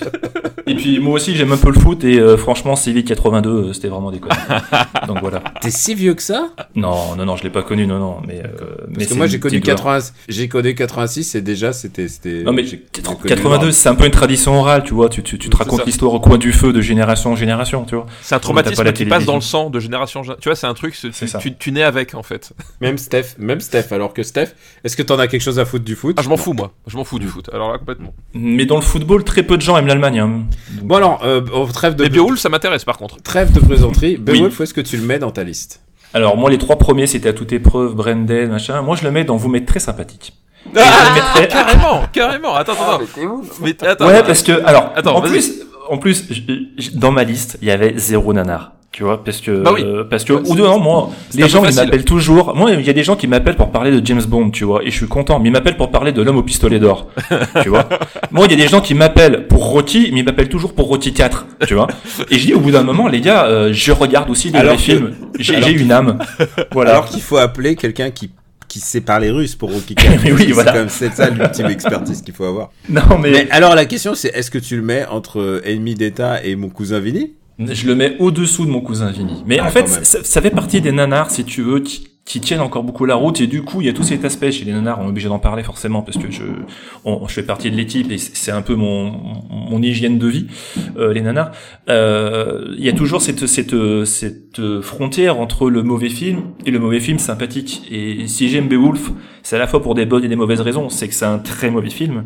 Mais quand je le vois, j'ai toujours un petit sourire niais qui fait que tu passes un, un mauvais moment, mais c'est quand même un truc tellement incroyable que, en plus, il dure pas longtemps, tu vois. C'est fait un petit film doudou d'une époque euh, un peu friquée où, où le nanar, ça reste sympathique, et puis Christophe Lambert reste sympathique en plus, tu vois. Donc tu peux pas vraiment détester des films de, de Christophe Lambert. euh, est-ce est-ce que ce capital sympathie, il, est dû à la présence de euh, cascades en trampoline? Euh, Oui. c'est ça la question. Est-ce que c'est pas tout. le facteur qui fait que voilà C'est tout, c'est la musique, c'est le monstre, en, le monstre en CGI tout pété, c'est euh, c'est les dialogues abscons, c'est euh, voilà, ça fait partie de ces nanars en plus qui sont ces films qui sont très une très belle porte d'entrée pour le nanar aussi. Pour les gens qui connaissent pas les nanars, vrai, tu passes là déjà ils arrivent un petit peu à voir un peu ce que c'est. Tu comprends Donc, le concept assez vite. hein. Voilà. Voilà. Mais c'est, c'est, ça reste une petite sympathie. En plus, c'est des nanars qui sont faits avec des gens qui y croient derrière, pardon. Donc, euh, c'est pas des nanars trop, trop cyniques. Ça l'est un petit peu, mais pas à ce point, tu vois. C'est pas de la, c'est pas un film d'exploitation, c'est pas, c'est pas craspec. Donc voilà, il m'est sympathique. C'est un peu le, tu sais, dans les réunions de famille, t'as toujours un cousin éloigné, un peu, un peu teubé, tu vois, qui, qui, qui, qui vient manger avec vous et que tu l'accueilles parce qu'il est sympa, mais il est pas méchant, mais en même temps tu l'aimes bien, tu vois. Baby Wolf, c'est un peu ça, quoi, tu vois. C'est, c'est le cousin éloigné, un peu, un peu niais, mais qui, qui, qui, qui est pas méchant, mais que t'aimes bien quand même, quoi. Et qui serait à moitié allemand. Je, je note qu'en tout, en tout cas, en tout cas, il est, il est au-dessus de Cliffhanger. Moi, c'est c'est tout ce que je note. Ah, mais largement, ah oui, non mais oui. Oui, à moitié. Alors, on va évoquer un autre film du coup. Donc, cette liste, dis-moi, papa, c'était comment les CGI dans les, euh, dans les années 90 Classe-nous, s'il te plaît, le co euh, Je sais pas si c'est le. Je crois que c'est le. Le cobaye, à savoir The Lawnmower Man. Alors, effectivement, si Beowulf est dans la partie, vous mettez très sympathique, euh, le cobaye, il, il est quand même loin derrière. mais euh, genre, c'est un, peu- c'est un petit point dans le rétroviseur quand même. Tu vois, c'est- il est pas loin derrière, il est pas accroché au pare-choc, il est quand même très très loin, il est resté au péage. Et toi, t'as pris l'autoroute et t'as déjà fait quand même pas mal de kilomètres. Non, le cobaye, c'est c'est très compliqué. Le cobaye, c'est, c'est. Alors ça, par contre, je l'ai loué. Euh, je l'ai loué. Je me rappelle très très bien d'avoir loué un samedi après-midi, l'avoir vu avec mon père. Et euh, dans l'après-midi, et que mon père s'est mis à, à ronquer sur le canapé au bout d'un moment parce que je voyais qu'il était complètement euh, imperméable. Et c'est vrai que c'est un film assez euh, globalement assez nul. Hein. Euh, c'est moi je le mets sur la fin. hein. Moi le cobaye, euh, je vais, on, on va spoiler tout de suite. Hein. Moi le cobaye c'est dans la partie. Euh, D'accord. je le mets au-dessus de Police Academy 7 et je le mets, mais limite je le mets voilà, au-dessous de la maison des otages quand même. Mais vraiment dans la partie basse. Non, non, euh, le, le cobaye. Je sais pas si vous ce que ce que vous en pensez, mais ce qui est intéressant dans cette liste-là aussi, c'est que bah, je, je l'ai mis parce que effectivement, c'est quand même un film euh, compliqué à, à, à, à, voir, à digérer, à supporter. Ouais. Euh, voilà. Euh, mais surtout, ce qui, enfin, ce qui est intéressant, c'est que c'est Oui. un film qui, qui, qui nous parle de réalité virtuelle et avec des séquences donc faites entièrement en, par ordinateur et qui ont un, un comment s'appelle un cachet euh, esthétique euh, qui même à l'époque tu te demandais ce que tu regardais en fait. Enfin c'est un truc qui euh, visuellement est, est, agressif quoi. C'est il y a les, séquences de réalité virtuelle parce que c'est l'histoire d'un simple d'esprit qui est trans, qui est dont la conscience est transférée euh, dans un dans un truc de réalité virtuelle et qui globalement en fait va dans une machine. voilà, qui globalement va se Hmm. euh, se découvrir les pouvoirs d'un d'un dieu euh, et se prendre pour dieu euh, voilà parce que il, il est non seulement simple d'esprit mais en plus un peu déséquilibré mentalement quoi et euh, ça va ça va loin quoi ça va très loin visuellement déjà rien que visuellement déjà c'est tu sens que t'es t'es dans un truc pas pas banal Moi, à l'époque, je me, sou- je me souviens que les CG de Lawnmower Man me faisaient penser à un mauvais clip. Tu vois, c'était ce qu'on voyait Oui. en général sur MCM et MTV quand euh, les mecs se disaient on a un budget pour faire de la 3D. Les clips de et Park on avant fait n'importe- la mauvaise 3D. La ouais. 3D un peu. Non, mais c'est méchant. mais je pensais plutôt genre la 3D expérimentale que tu vois. Que Tu que sais tu quoi ça vois, que tu voyais dans les, festi- dans les festivals, genre euh, ouais, dans les festivals. Je vais faire une référence de, de, de méga vieux, mais tu, tu connais, euh, tu connaissais l'émission qui s'appelait Micro Kids. Bien sûr, c'est un peu Et ça. Micro Kids, à la fin, il y avait toujours euh, ce qu'ils appellent un moment de sur le générique de démo. C'est des mecs qui faisaient des démos Ouais. de de de- de- d'animation, un petit peu de voilà en parainformatique. C'était toujours des formes un peu qui se des, des- qui se déformaient, des sphères, des triangles. Calé- des kaléidoscopes en fait. Un peu, ouais, non, et puis même c'était des, des animations un peu 3D, tu Mm. vois, c'était des trucs un peu, c'était un peu le turfus, c'était fait par ordinateur, et MicroKids c'était euh, début des années 90. Et là c'est pareil, t'as vraiment l'impression de trouver cette espèce de, de, de, de, gens qui expérimentent des trucs mais ils savent pas trop quoi faire. Du coup, t'as des, euh, t'as des systèmes organiques qui, qui des, des visages qui se déforment. euh, des- Il y a une scène de sexe qui est un peu bizarre où euh, les corps sont entremêlés, puis ça, il disparaît dans une espèce de spirale. Et c'est d'un mauvais goût, mais vraiment, c'est c'est euh, c'est vraiment la tapisserie à fleurs des années 70, tu vois. C'est des trucs, c'est c'est très laid et ça a super mal vieilli. Et, et c'est impressionnant et c'est c'est d'un mauvais goût euh, assez euh, assez pernicieux. Mais surtout, est-ce que tu aurais envie de le revoir? C'est ça qui va un peu déterminer un peu sa position dans, le- dans le top. Est-ce que Euh, alors je te cache pas que je non. est-ce que t'as plus non, non, envie de le que- revoir euh, que moi donc ouais entre la maison des otages et, et Police Ah non, non, alors, la maison des otages, la maison des otages et Police Academy, je les ai revus pour ma liste. Donc je les ai vus il y a peu de temps et j'ai souffert. Euh, du coup, j'ai humainement et psychologiquement, j'étais j'étais pas capable de m'infliger le cobaye. Euh, mais non, non, c'est un film que je mettrais là sur ma liste de 10 films, je le mettrais en neuvième D'accord. position, quoi. C'est c'est pas ouf. Et Steph, euh, je te laisse euh, l'honneur de, de demander le dernier film à Fab, en sachant que euh, je l'ai pas vu par contre. C'est on est dans ça c'est Steph qui a choisi le film et c'est un film que j'ai pas vu. Comme tu disais, Fab, tu voilà, on t'invite toujours pour parler des, des films dont finalement personne d'autre n'a envie de parler ou personne d'autre n'est en capacité de parler. Euh, peut-être là, c'est Oui, peut-être euh, de, de, de cet ordre-là. Et je me suis dit, on va, on- oui. voilà, on s'est amusé avec Beowulf et Cowboy, mais on va un peu rompre euh, le, le, le- le- le cercle en parlant d'un vrai film pour, pour, pour une fois, euh, qui est un film qui pour le coup a, a une véritable importance dans, dans, dans les CGI au, au cinéma. Alors il y en avait d'autres, mais celui-là je l'ai pris à propos parce que Daniel ne l'a pas vu, donc comme ça il va pouvoir se ça va être un bonheur pour tout le monde. ce film, euh, ce film c'est Titanic, tout simplement. Incroyable. Titanic. Incroyable film. Alors c'est qui qui l'a réalisé juste parce que je crois qu'on ne parle jamais de ce réalisateur et il, faut- il- Steven Spielberg. il serait temps qu'on parle Steven Spielberg. voilà. Il serait temps qu'on parle un petit peu plus euh, des, des, des talents prometteurs. Et, euh, et alors là, en l'occurrence, on a on a un film authentique qui a laissé une place dans, dans la pop culture. c'est ça exactement. Ah, totalement. D'accord. C'était Totalement, pour- c'était juste, pour, euh, c'est juste pour vérifier oui, oui. parce que vous avez l'air d'en parler comme Euh, si c'était un grand truc. Bon, Oui, oui, c'est- c'est effectivement c'est un je film. je tiens juste à rappeler que je l'ai pas vu. C'est parce que euh, j'ai jamais eu l'occasion de le voir. Il est repassé en 3D, mais euh, là, il y a pas longtemps. Mais moi, je voulais pas le voir en 3D. Je voulais qu'il me remette la version normale. Il n'y a pas la version 4DX avec les sodos sur la gueule et tout. hein. non, il y avait Ah, pas. avait. T'imagines Avec des vrais gens qui meurent noyés à côté de toi, tu sais. Genre. non, non, mais euh, c'est- des.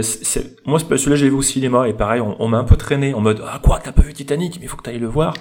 Et j'étais là en mode, oui, bon, faut une histoire d'amour, machin et tout. Moi, j'avais 18 ans, tu vois. euh, bon, pff, je cherchais autre chose euh, dans ma cinéphilie que, que ça, même si j'avais déjà vu d'autres films de, James Cameron et je savais que c'était évidemment bien fait et que évidemment euh, la scène euh, catastrophe était, était dantesque.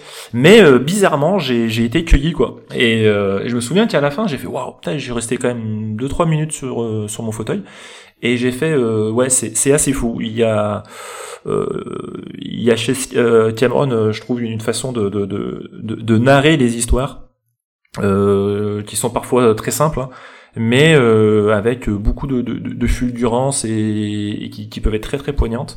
Et, euh, et puis le, le casting et euh, surtout les seconds rôles, moi je les trouve euh, vraiment euh, attachants, parfaits. euh, voilà, Bill Paxton il joue très bien, euh, Billy Zane, tu vois, il, dans le rôle du méchant il est très bien aussi. Et, euh, et puis ça n'a pas vraiment vieilli quoi. Puis c'est Ah, en termes de, de- le fantôme. Ouais. Ah, le je savais pas qu'il était dans. Titanic. C'est le mec qui Ouais. connaît vraiment, qui connaît, qui connaît le, le fantôme. Non, mais non, pas non. Mais voilà. Mais c'est euh, c'est un film qui, pour moi, euh, effectivement, a, a marqué la fin des années 90 euh, et euh, comme euh, peu de temps avant, euh, Terminator 2, quoi, de, du même James Cameron, tu vois. Et euh, Ah, vraiment, coup, je sais pas de qui vous parlez. Non, je plaisante. même si je préfère Terminator 1, Terminator 2, mais ça, c'est un autre débat. Ah, mais bien sûr, bien sûr. On a classé Terminator 2, Steph? Euh, je crois qu'on a classé Terminator 2, oui.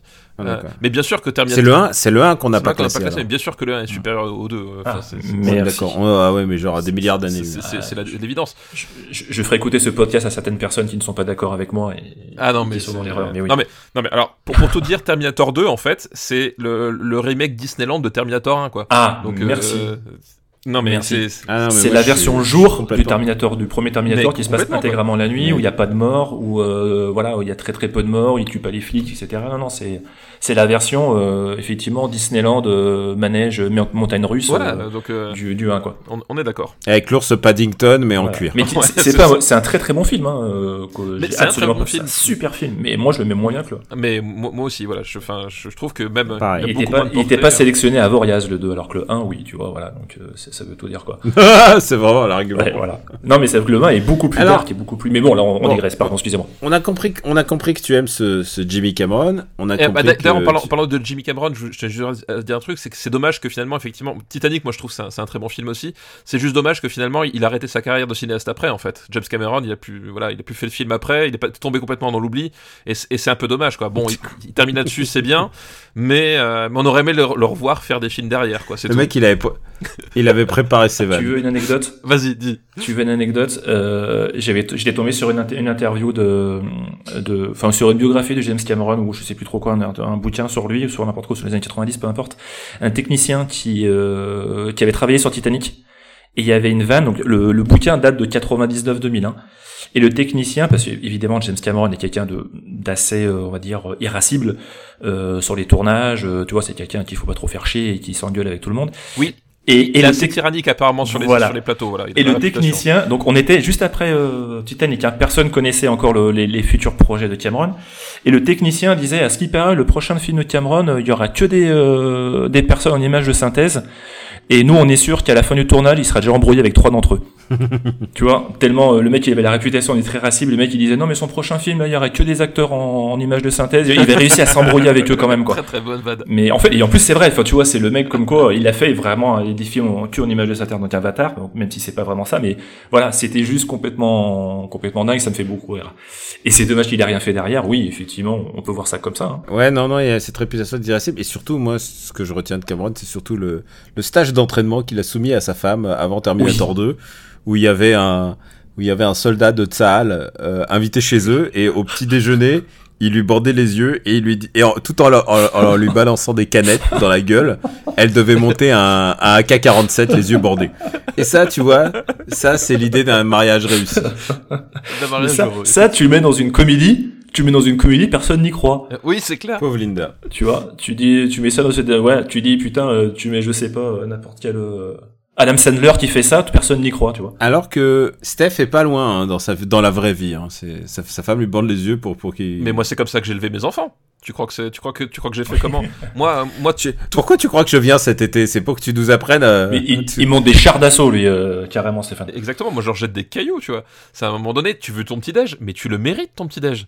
euh, ça va quoi, c'est bon quoi. Voilà un arc à des flèches, va chasser, vas-y, C'est ça, ramène-nous la tambouille quoi. Alors, Alors Titanic, revenons-en à Titanic. Où est-ce que tu le mets? Est-ce que, honnêtement, tout- de- malgré tout le bien que vous en dites, ça peut pas aller au- au-dessus de 4 quatre garçons pleins d'avenir. non, je mets dans mon top 3. Steph. C'est alors en fait, je le mets soit juste dessus, soit juste dessous. Alors non mais moi, mais alors moi je ne peux, je ne peux pas interférer. C'est c'est le, C'est vrai. c'est le marbre de, de, de, de Fabien. Ouais, je sais, non, mais au bout d'un moment, euh, comme on dit, la rédaction s'engage. Hein, euh, voilà. Euh, moi, je le mets, je le mets, je le mets peut-être juste dessous de quatre garçons plein d'avenir. Mais putain, c'est, c'est vraiment, euh, c'est vraiment parce que j'ai envie de faire ma petite tête de con. Mais, euh, mais ouais, non, ah ouais, je le mets, mais je le mets dans les, dans les très très très bons films, bien évidemment. hein. C'est, c'est, c'est, un- c'est une masterpiece, hein, Titanic. Hein, on va et c'est, et, et tout le monde y sera d'accord. C'est un banger? Est-ce que c'est un banger? Ah, dans les années 90, je sais pas, non. Mais est-ce que est-ce que c'est le film qui qui arrête euh, non pardon Il a qui terminé. stop, Voilà. qui a terminé le cinéma Ah putain. euh, Cameron, il est un peu comme ça. hein. Une fois qu'il est passé, euh, il y a une espèce de silence cinématographique derrière qui suit où, Mm. les gens se disent putain, on pourra pas faire mieux. Mais euh, mais ouais, dans un sens, ouais, quand même. Quand c'est Ouais, sorti, euh, c'est un, réalisateur très final ouais. ouais. sens, euh, Et quand il est sorti, tu vois, Titanic, ça va. Et puis c'est un mec qui va jusqu'au bout. Mais en fait, ça, ça ressemble un peu à mon top, tu vois. À toute épreuve, c'est jusqu'au boutiste. Oh putain, mais à toute Euh, épreuve. Branded, dans un sens, c'est jusqu'au boutiste. Euh, Titanic, tu vois, dans le sens, euh, c'est jusqu'au boutiste pareil. Donc je mettrais aller un peu au-dessus de 4 garçons plein d'avenir, qui est juste au boutiste, mais dans un autre style, tu vois. Eh ben écoute. Et, et parce que les, les films de, de voilà, ce, ce genre de film, 4 garçons plein d'avenir, je, je kiffe cette espèce de, de sous-doué euh, des années 90, là, ça me, ça me touche, quoi. Et c'est le meilleur rôle de Patrick Sébastien, je le tiens à le dire, 4 garçons plein d'avenir. Vraiment, pour de vrai. Alors, alors, alors qu'il a fait, quand Voilà. même fait thème. Et je trouve ça un peu. euh, Alors qu'il a fait thème, oui. Oui, oui. Non, non, non. Regardez 4 garçons plein d'avenir, s'il vous, s'il vous plaît. Regardez pas thème, hein, parce que thème, c'est, c'est, c'est- Alors, on, on a, on a parlé de Cliffhanger. Oui. On a parlé de Cliffhanger, mais qu- quid de la relève? Vraiment, tu t'as pas d'amour pour la relève Moi, je me souviens d'une scène dans la relève qui implique une Lamborghini jaune et, euh, et qui, qui me fait toujours hurler de rire, quoi. Tu l'as revu récemment? Euh, non, non, en fait, j'ai un bon souvenir d'ado, mais Ouais. euh, voilà, je pense que c'est un bon C'est souvenir ça. d'ado. Moi aussi, j'avais un bon souvenir d'ado et en fait, ça reste très mou. Euh, Clint Eastwood n'est pas vraiment euh, concerné. Euh, on sait qu'il tourne ça pour faire après Chasseur blanc, cœur noir, je crois, euh, pour avoir le financement de son film derrière. Donc c'est un peu un film de commande. Euh, c'est une espèce de buddy, de buddy movie où qui, qui qui marche pas vraiment bien. Les scènes de poursuite. Alors putain, en plus t'as une scène de poursuite au début où il course avec sa voiture un, camion avec des un camion de remorque, donc le, le camion qui est pété de voitures de luxe sur sa remorque et qui lâche les voitures et tout. Et c'est pas super bien réalisé parce qu'à un moment c'est une course poursuite, tu vois littéralement le tremplin de la voiture euh, qui fait des tonneaux. C'est c'est pas c'est c'est un peu c'est tout des c'est un peu on va dire c'est c'est c'est un peu ronflant voilà ça traîne un peu Raoul Julia joue bien il fait le rôle d'un allemand dedans Raoul Ouais, j'allais dire, euh, est-ce que c'était vraiment la bonne personne pour faire un allemand alors que on a quand Ouais. même une tripotée d'allemands, euh, d'allemands bien, enfin, bien sous Oui, tout oui. rapport pour jouer Et les pourquoi allemands. ça voilà Euh, ouais, c'est vrai que ça, ça, a plutôt mal vieilli, ouais. C'est un Clint Eastwood très très mineur vraiment Bah, en plus, en plus, c'était la, la période un peu, euh, un peu, un peu chelou de Clint Eastwood où euh, globalement, c'est le- c'est le- c'est les films, euh, il refuse de vieillir, tu vois. Euh, Oui. au- Autant Chasseur blanc, Cœur noir, effectivement, il utilisait très bien son, son âge, etc. Mais tous les films, genre Le Maître de guerre, c'est pareil, il a, une- il a une super réputation, mais je le trouve très gênant en fait, le Maître de guerre sur plein d'aspects, parce que c'est vraiment des films où, où Clint Eastwood refuse de vieillir, quoi. Et euh, ça va être son dernier film d'action ouais. un peu après il va tomber sur Impitoyable euh, après je crois que t'as dans la ligne de mire où il fait déjà un rôle de flic mais un peu plus vieillissant tu vois qu'il est un peu machin t'as un monde Oui, parfait la route de À Madison doigts de la mais voilà. retraite. C'est ça un peu ça quoi. Il- Mais là déjà ouais, c'est- pas crédible en plus déjà dans, dans la relève tu vois mais c'est c'est pas non plus. euh, Est-ce que c'est pas celui-là Alors, parce que la relève, comme je t'ai dit, c'est souvenirs d'ado, mais j'ai des souvenirs vivaces. Celui où il se fait violer. Euh, il, est, Oui. il, est atta- il est attaché à une chaise vraiment. et il se fait. Ouais. Et c'est Chris Une qui se chaise, fait ouais. violer. Ouais, ça- Ouais. C'est Ouais. c'est des scènes, tu sais. Ma, Il se fait il se fait violer en, en gardant un petit peu le l'ascendant mais oui. ouais, ma, ma mère regardait tous les films avec Eastwood. Elle m'a dit celui-là il est bien. Je sais, je sais pas. Et je l'ai vu avec elle. Et tu vois, c'est c'est ce genre de scène, tu vois. Genre, je me dis, mais si je tenais. À un moment, il faut, faut bien choisir. On a tous connu ça. Ouais, On a, tous connu la scène de sexe euh, random euh, à côté de nos parents. où Ah, Et, et, Ouais, où- ouais, où- ouais. et où et alors ma mère n'a pas fait de commentaire, mais où par exemple ton père va faire un commentaire et ça c'est genre c'est c'est horrible, Ah, horrible, horrible, genre gna, gna, gna. ah non non non c'est- je ne veux pas entendre ce que vous dites. Euh, bon bah écoute, on a Non, en plus, toi qui es parent, qu'est-ce que tu, qu'est-ce que tu feras? Enfin, ou même Stéphane, euh, quand vous regardez un film où il y a une scène de, de sexe, vous faites quoi du coup en tant que parent maintenant? Bah, euh, alors, non, maintenant ils ont 15 et 13 ans, donc euh, si tu veux, euh, on, on passe un peu euh, entre, entre Internet, les copains, machin, enfin tu vois. Bon, bref, Ouais. euh, c'est- c'est c'est plus tout à fait le même rapport. Et, euh, mais, mais déjà, déjà, moi, contrairement à mes parents, je, je- connais les films que je, que je leur montre, en fait. C'est- c'est- c'est- c'est- C'est-à-dire Oui. que euh, je, je, on- je regarde Oui, jamais. c'est rare, c'est rare qu'on découvre ensemble. Voilà. G- Généralement, généralement, le, so- soit je sais parfaitement que c'est un film euh, destiné à un enfant ou quand voilà, mais sinon tous les films, je, je les- je les connais déjà ou je les ai déjà vus. Donc il y a, voilà, il y a ce côté-là et, euh, et si je leur montre un truc euh, que, où il y a des trucs euh, spécialement choquants, je sais que c'est, enfin, je sais que euh, soit ils peuvent l'encaisser, soit on peut en discuter, soit voilà. C'est. Mais effectivement, euh, tu me poses la question. re- regardez All Boy avec sa fille, c'est bizarre, tu vois. Fab. Fab, par exemple, euh, ça c'est un exemple de, lore de Super Ciné Battle. Alors peut-être que tu, tu ne le connais pas, mais Steph regardait Police Academy le 1, puisque tu parlais de Police Academy 7. Police Academy premier et Police Academy Oui. premier, il y a tout un gag sur la fellation qui revient souvent, Oui, c'est ça, puisque t'entends le discours et t'entends zip et euh, il se passe quelque chose. C'est ça. Et, et bah, le, pa- le, le fils de c'est ce genre de scène en fait. le fils de Steph, il dit mais qu'est-ce qu'il fait? Et là, euh, Steph, il avait pas il avait pas imaginé sa, sa réponse. Voilà, c'était la fois où j'étais pris de court. Je me suis dit ouais, la prochaine fois on va faire gaffe. Ouais, c'est ça. Ah, moi, pour l'instant, j'ai découvert ça, Planes avec lui. euh, Vous savez quoi euh, Pour l'instant, j'ai quand même beaucoup de- j'ai beaucoup d'années de- Il d'autonomie. n'y a pas de là, scène de sexe dans Planes, globalement. Euh, bah écoute, on te remercie. Euh, alors, Vas-y, vas-y, fini. Mais écoute, euh, non, non, euh, non, mais j'avais une petite anecdote là-dessus, mais on va. Vas-y, vas-y, vas-y, vas-y. Vas-y, vas-y. Non, mais à, à l'époque, moi, j'étais avec une, une femme qui avait un enfant et je lui montrais des films et, euh, et il avait 13-14 ans et je lui décide de lui montrer euh, un film qui, qui était vachement cool parce qu'il connaissait pas les westerns et je lui ai montré, euh, je crois que c'est Mort au vif, tu sais, de Sam Raimi. The Quick and the Dead. Ah ouais. Avec. Sharon Stone et je lui ai dit voilà. Qui est quand même, euh, qui est quand même un peu, euh, un peu fun, quoi. qui est très très fun et c'est que de la base, que, que de la des duels et tout et je voyais qu'en plus il avait un petit kink à 14 ans sur Sharon Stone tu vois il a trouvé jolie et tout je voyais que bon c'est ça qui est une femme très très belle et il connaissait pas les westerns et je lui dis bah écoute le western c'est ça c'est ça voilà tu vois les chapeaux les cowboys le Grand Ouest et tout il fait d'accord d'accord et ce que j'avais complètement oublié c'est que ils ont rajouté euh, après le tournage une scène de sexe avec euh, Sharon Stone parce que forcément Sharon Stone années 90 il fallait une scène de cul Oui, à cette, à cette époque-là, oui. Ouais. Ouais. Et du coup, euh, elle a été obligée de retourner la scène. À l'époque, elle disait que c'était pas obligé parce qu'en plus Sam Raimi c'est pas son délire, mais tu vois, il a fallait quand même une. Et cette scène de sexe, moi, je l'avais complètement oubliée. Et du coup, je la regarde, il est à côté, et puis tu vois qu'il est un peu gêné. Et à un moment, il, a cette phrase magique, il me regarde, il fait euh, ah bah là, ce qu'il vient de faire, euh, je crois que c'était pas très très western. Et après, j'ai fait oui, c'était pas western, t'as raison. Et puis après, il a continué à regarder le film, ça fait une espèce de petite parenthèse. Et je fais écoute, ça me va. Effectivement, c'était pas très très western. Très très, Voilà. très, et très très bonne, euh, très très bonne réplique. hein. Franchement. Mais euh, oui, très très bonne réplique. Du coup, mais c'est vrai que ça m'a un peu cueilli. J'ai fait bon. Comme quoi, parfois, il faut juste laisser faire. Hein. Et puis, ouais. bon, oui, euh, non, mais de, toute façon, bah, tu sais, c'est comme quand tu regardes le les. Goonies ou les choses comme ça, oui, c'est ça aussi. ou, même Short Circuit. En fait, Short Circuit, le le, Oui. le, le, le sidekick euh, indien du, du, du héros. Euh, en fait, qui fait que des, que des, même pas des allusions, qui, qui, qui, qui fait que des remarques euh, sexuelles, en fait. Ouais. C'était là, tu fais what the fuck, quoi. Mais c'est notre époque. Dans Hein. mon film, en fait. C'est notre époque. Hein, c'est Donc ça. oui, ça- c'est un peu bizarre, quoi.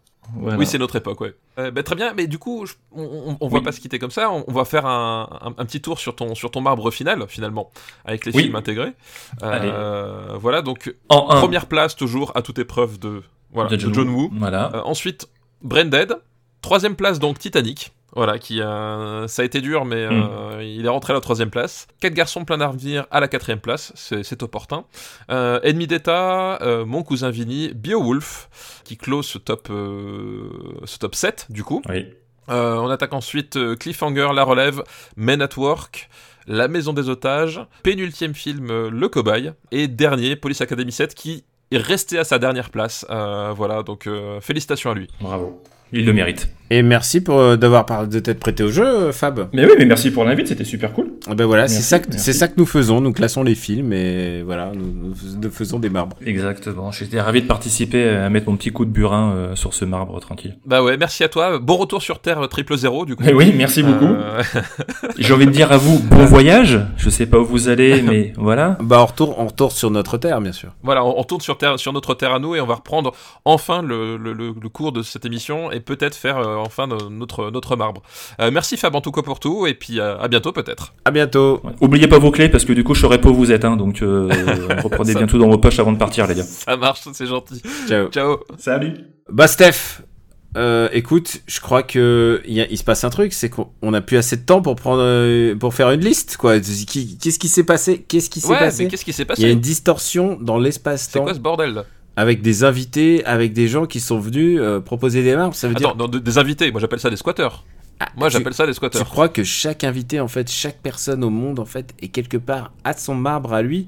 Bon, on est d'accord qu'il y a qu'un seul marbre canonique. On peut pas, Oui, on peut pas, on peut pas admettre des, des marbres ou euh, des, des il marbres. n'y a qu'une seule vérité. Il n'y a qu'une seule vérité. À un, moment donné, c'est la définition même de la vérité. Exactement. Donc, euh, Steph, ce que je te propose, c'est de clore cet épisode qu'on va baptiser Terre 200 Bah oui, oui, voilà. avec des invités qui nous ont fait l'amitié de venir.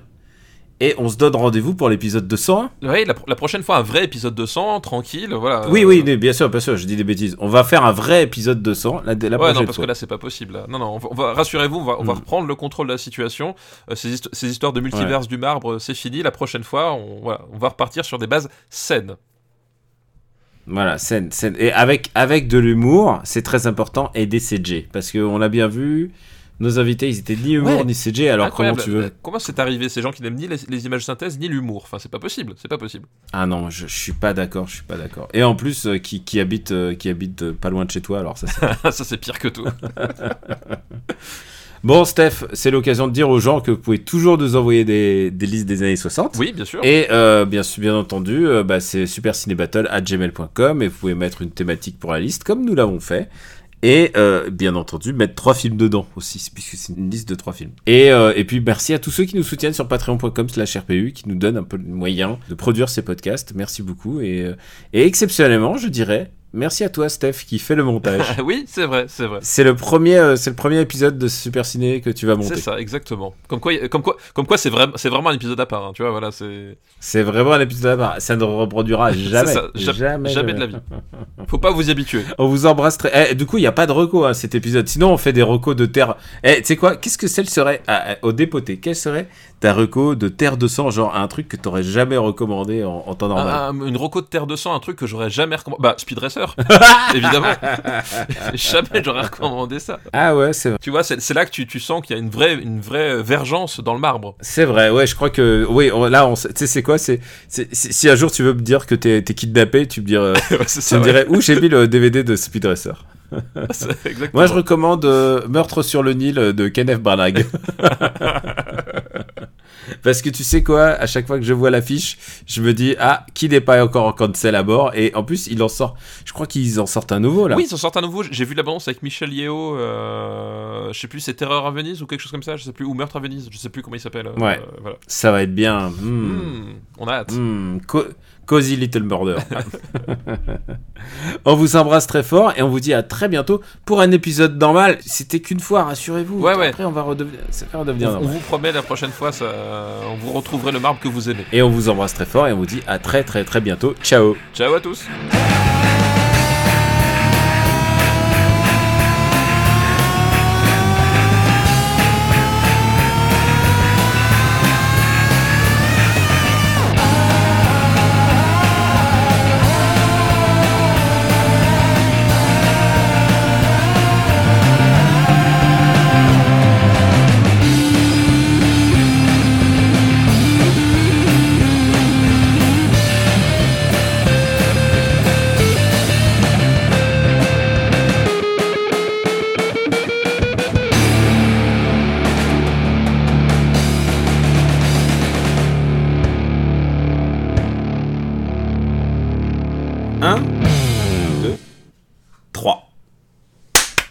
Qui est très décalé, monsieur Steph. hein, je- tout- Ouais, c'est bon, on, verra, on verra bien, de toute façon, on fera, on fera comme on peut, on va éviter de, Ouais. de trop se... En tout cas, c'est pas moi parce que moi, j'ai pas l'autorisation de clapper.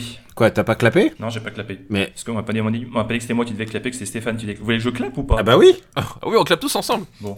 Ah, j'ai pas compris ça. Ah Moi, bah- moi, j'ai compris. Ah, on Ah clappe non, tous non, on clappe tous, tous. Ah non, non, mais non, mais ça n'a aucun sens si, si, on- si tu clapes Mais, pas. me mais c'est pour ça, je disais, mais moi c'est leur émission, qui suis-je pour, Non, non, mais non, pour inverser, Je me disais bien qu'on est vraiment pas synchro à deux, mais euh, je préfère qu'on soit pas synchro à 3. Alors c'est 1, 2, 3, on clappe. 1, 2, C'est ça, 3. 1, 2, on 3, clappe. Allez. et on clappe après. Allez. 1, 2, 3.